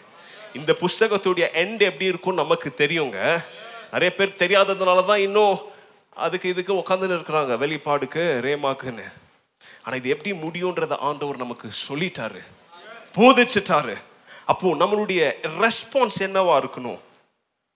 தேவனுடைய வருகை எப்போவும் எந்த நேரத்திலையும் இருக்கலாம் அப்படின்னு சொல்லி விழிப்புள்ளவரை ஒளிப்புள்ளவர்களாக ஆண்டவருடைய வருகைக்கு ஆயத்தம் உள்ளவர்களாக நம்ம வாழணும். மீட்பின் அடு அனுபவம் அடைந்தவர்கள் மீட்பை ருசி பார்த்தவர்கள் ஆண்டவர் எப்போ வேணாலும் இப்போ நம்ம பேசிட்டு இருக்கும் போது கூட வரலாம் அப்படின்ற நினைவோடு நம்ம ஆயத்தம் உள்ளவர்களாக என்ன செய்யணும்? நம்முடைய கிறிஸ்தவ வாழ்க்கையில் நம்ம ந- நடக்கணும். எதிர்பார்ப்புடன் வாழ வேண்டும். கிறிஸ்துவின் அரசாட்சி சீக்கிரமாக வரப்போகிறது. கிறிஸ்துவின் ராஜரீகமான அவருடைய நித்திய அரசு ஸ்தாபிக்கப்பட போகிறது. அதுல எனக்கும் ஒரு பங்கு இருக்குது அப்படின்ற நித்திய வாழ்க்கையின் நம்பிக்கையோடு நம்முடைய கடைசி நாட்கள் நம்ம என்ன செய்யணும்? நாம ஆண்டவருக்காக வாழ வேண்டும். தேவன் எப்படி பரிசுத்தம் உள்ளவரோ அவரை போல நாமளும் பரிசுத்தம் உள்ளவர்களா என்ன செய்யணும்? வாழ வேண்டும். உலகத்தாரை போல அல்ல உலகத்திற்காக அல்ல தேவனுக்காக நாம் வாழ வேண்டும்.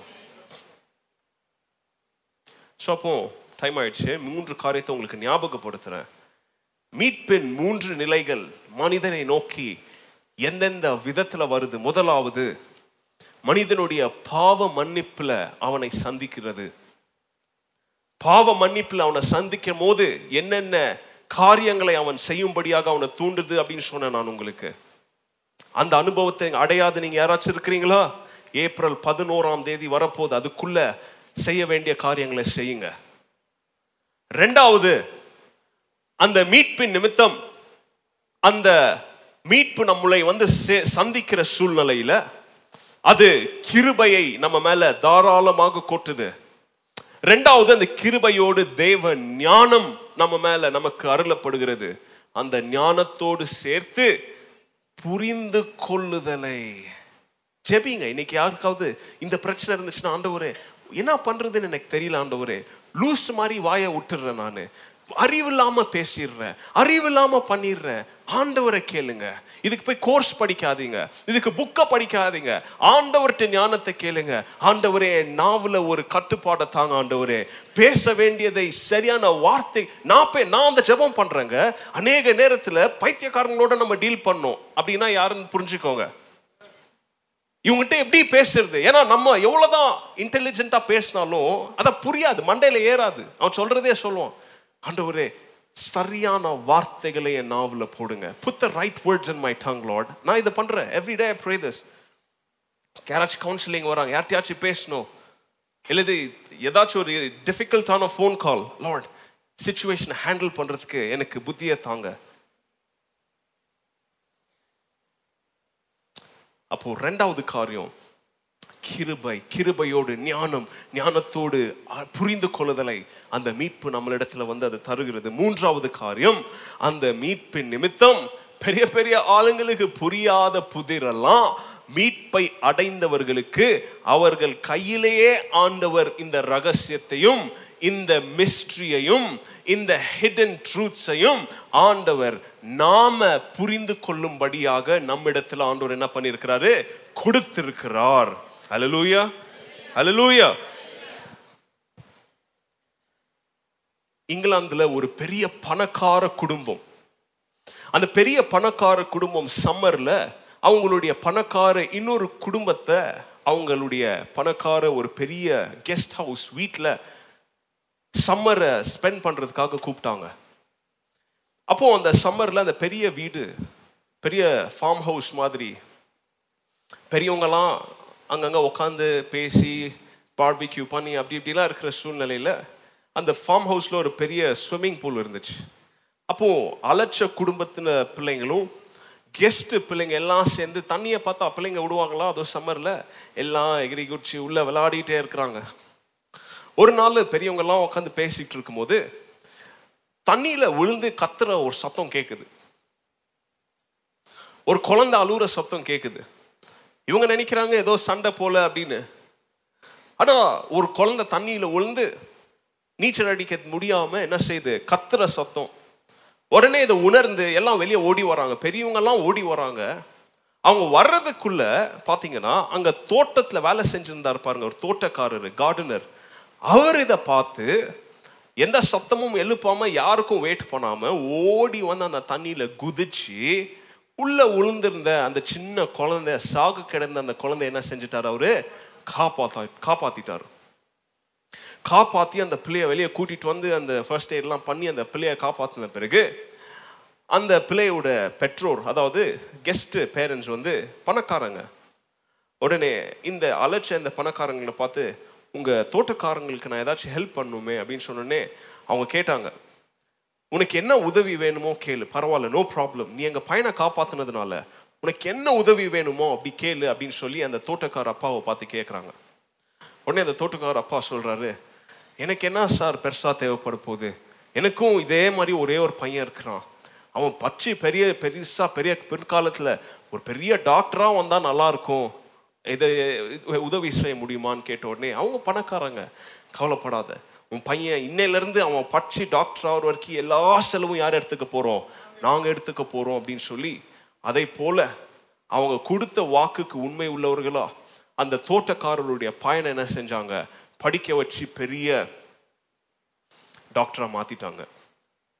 இந்த கதையில காப்பாற்றப்பட்ட இந்த சிறுவன் யார் அப்படின்னு சொல்லி நீங்க பார்த்தீங்கன்னா இருபதாம் நூற்றாண்ட ரெண்டாவது உலக போர் ஆட்டி அசைத்த சூழ்நிலையில உலகத்திற்கு அன்றைக்கு மீட்பர்களாக காணப்பட்ட மிக முக்கியமான மூன்று தலைவர்களில் அதாவது எஃப்டிஆர் பிராங்க்லின் டி ரூஸ்வெல்ட் ரஷ்யாவின் ஸ்டாலின் இங்கிலாந்தின் வின்ஸ்டன் சர்ச்ஹில் அப்படின்னு சொல்லக்கூடிய இந்த மூன்று தலைவர்களில் வின்ஸ்டன் சர்ச்சில் அமெ இங்கிலாந்து தேசத்துடைய ஃபைனஸ்ட் பிரைம் மினிஸ்டரான இந்த வின்ஸ்டன் சர்ச்சில் தான் இந்த சிறுவனாக தண்ணியில் விழுந்து அந்த தோட்டக்காரனால் என்ன செய்ய பண்ணப்பட்டாரு? காப்பாற்றப்பட்டார் அப்போ ரெண்டாவது உலக போர் சூழ்நிலையில் இங்கிலாந்து பிரைம் மினிஸ்டர் வின்ஸ்டன் சர்ச்சில் ஒரு மர்மமான ஒரு நோய் அடைந்து ஒரு ஒரு டிசீஸ் வந்து பிரைம் மினிஸ்டர் இல்லையா? ஒரு அனௌன்ஸ்மெண்ட் பண்ணுறாங்க பிரைம் மினிஸ்டர் ஆஃபீஸ் சொல்லுது இங்கிலாந்தில் போய் த ஃபைனஸ்ட் ஃபிசிஷியன் இங்கிலாந்து தேசத்தில் மிக சிறந்த மருத்துவரை போய் நம்மளுடைய பிரைம் மினிஸ்டருடைய உயிரை காப்பாற்றும்படியாக போய் என்ன செய்யுங்க? கூட்டிட்டு வாங்க அப்படின்னு சொல்லும் போது அவங்க போய் இங்கிலாந்துடைய ஃபைனஸ்ட் மருத்துவர் த கிரேட்டஸ்ட் ஃபிசிஷியன் பிள்ளைங்கள்லாம் ஸ்கூலில் படிச்சிருப்பீங்க. பெனிசிலின் அப்படின்ற மருந்தை கண்டுபிடிச்சது யார்? Sir Alexander Fleming Alexander Fleming என்ன செய்கிறாங்க கூட்டிட்டு வராங்க. அலெக்சாண்டர் ஃப்ளெமிங் வந்து இங்கிலாந்துடைய பிரைம் மினிஸ்டரான வின்ஸ்டன் சர்ச்சில் அந்த மர்மமான நோயிலிருந்து அவருக்கு சிகிச்சை செய்து அவருடைய உயிரை காப்பாற்றி அவரை மறுபடியுமான அந்த ரெண்டாம் உலக போரில் கான்சென்ட்ரேட் பண்ணும்படியாக அவருக்கு மறுபடியும் என்ன செஞ்சார்? அவருக்கு சிகிச்சை செய்தார். சிகிச்சை செய்யும் போது அப்போ தெரியுது இந்த வின்ஸ்டன் சர்ச்சிலுடைய பெற்றோர் எந்த தோட்டக்காரனுடைய மகனுக்கு எல்லா படிப்பு செலவையும் கொடுத்து அவனை ஒரு பெரிய மருத்துவராக அவனுடைய தகப்பன் கேட்டது போல அவங்க படிக்க வச்சாங்களோ அந்த படிக்க வச்ச தோட்டக்காரனுடைய மகன் தான் யார் தெரியுமா?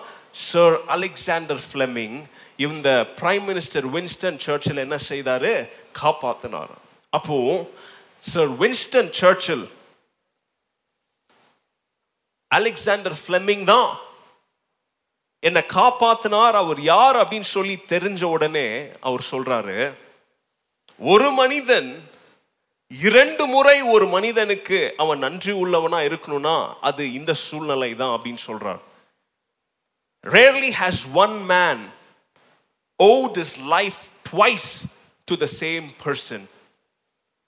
நான் சொல்ற கதையுடைய சாராம்சத்தை நீங்க புரிஞ்சு கொள்ளுங்க. மீட்பின் செய்தியும் இதுதான். ஒரு மனிதனை அவனுடைய சரீர சரீர சரீர உடலில் அவனுடைய பிசிக்கல் பாடி அவனுடைய சரீர வாழ்க்கையில் ஒரு முறை அவனை காப்பாற்றி யாரு? தகப்பன்.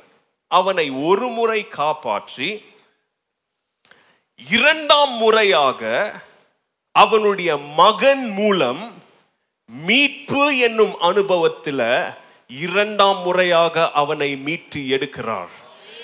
மீட்பின் ரகசியம் இதுதான். டூ டைம்ஸ் முதலாவது தகப்பன் அவனை காப்பாத்தினாரு சின்ன வயசுல.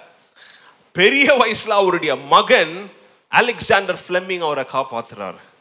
மீட்பின் ரகசியமும் நம்மளுடைய ஆவிக்குரிய வாழ்க்கையில நம்மளுடைய சரீர ரீதியாக ஆண்டவர் பிதா நமக்கு ஜீவனை கொடுத்து நம்மளை காப்பாற்றினார். ஆனால் அந்த பாவம் நம்மளை சூழ்ந்தபடியால் மறுபடியும் நம்மளை காப்பாற்றும்படியாக அவருடைய மகனை அனுப்பி நம்மை ஆவிக்குரிய ரீதியாக நம்மளுடைய ஜீவனை காப்பாத்தினார் பாருங்க.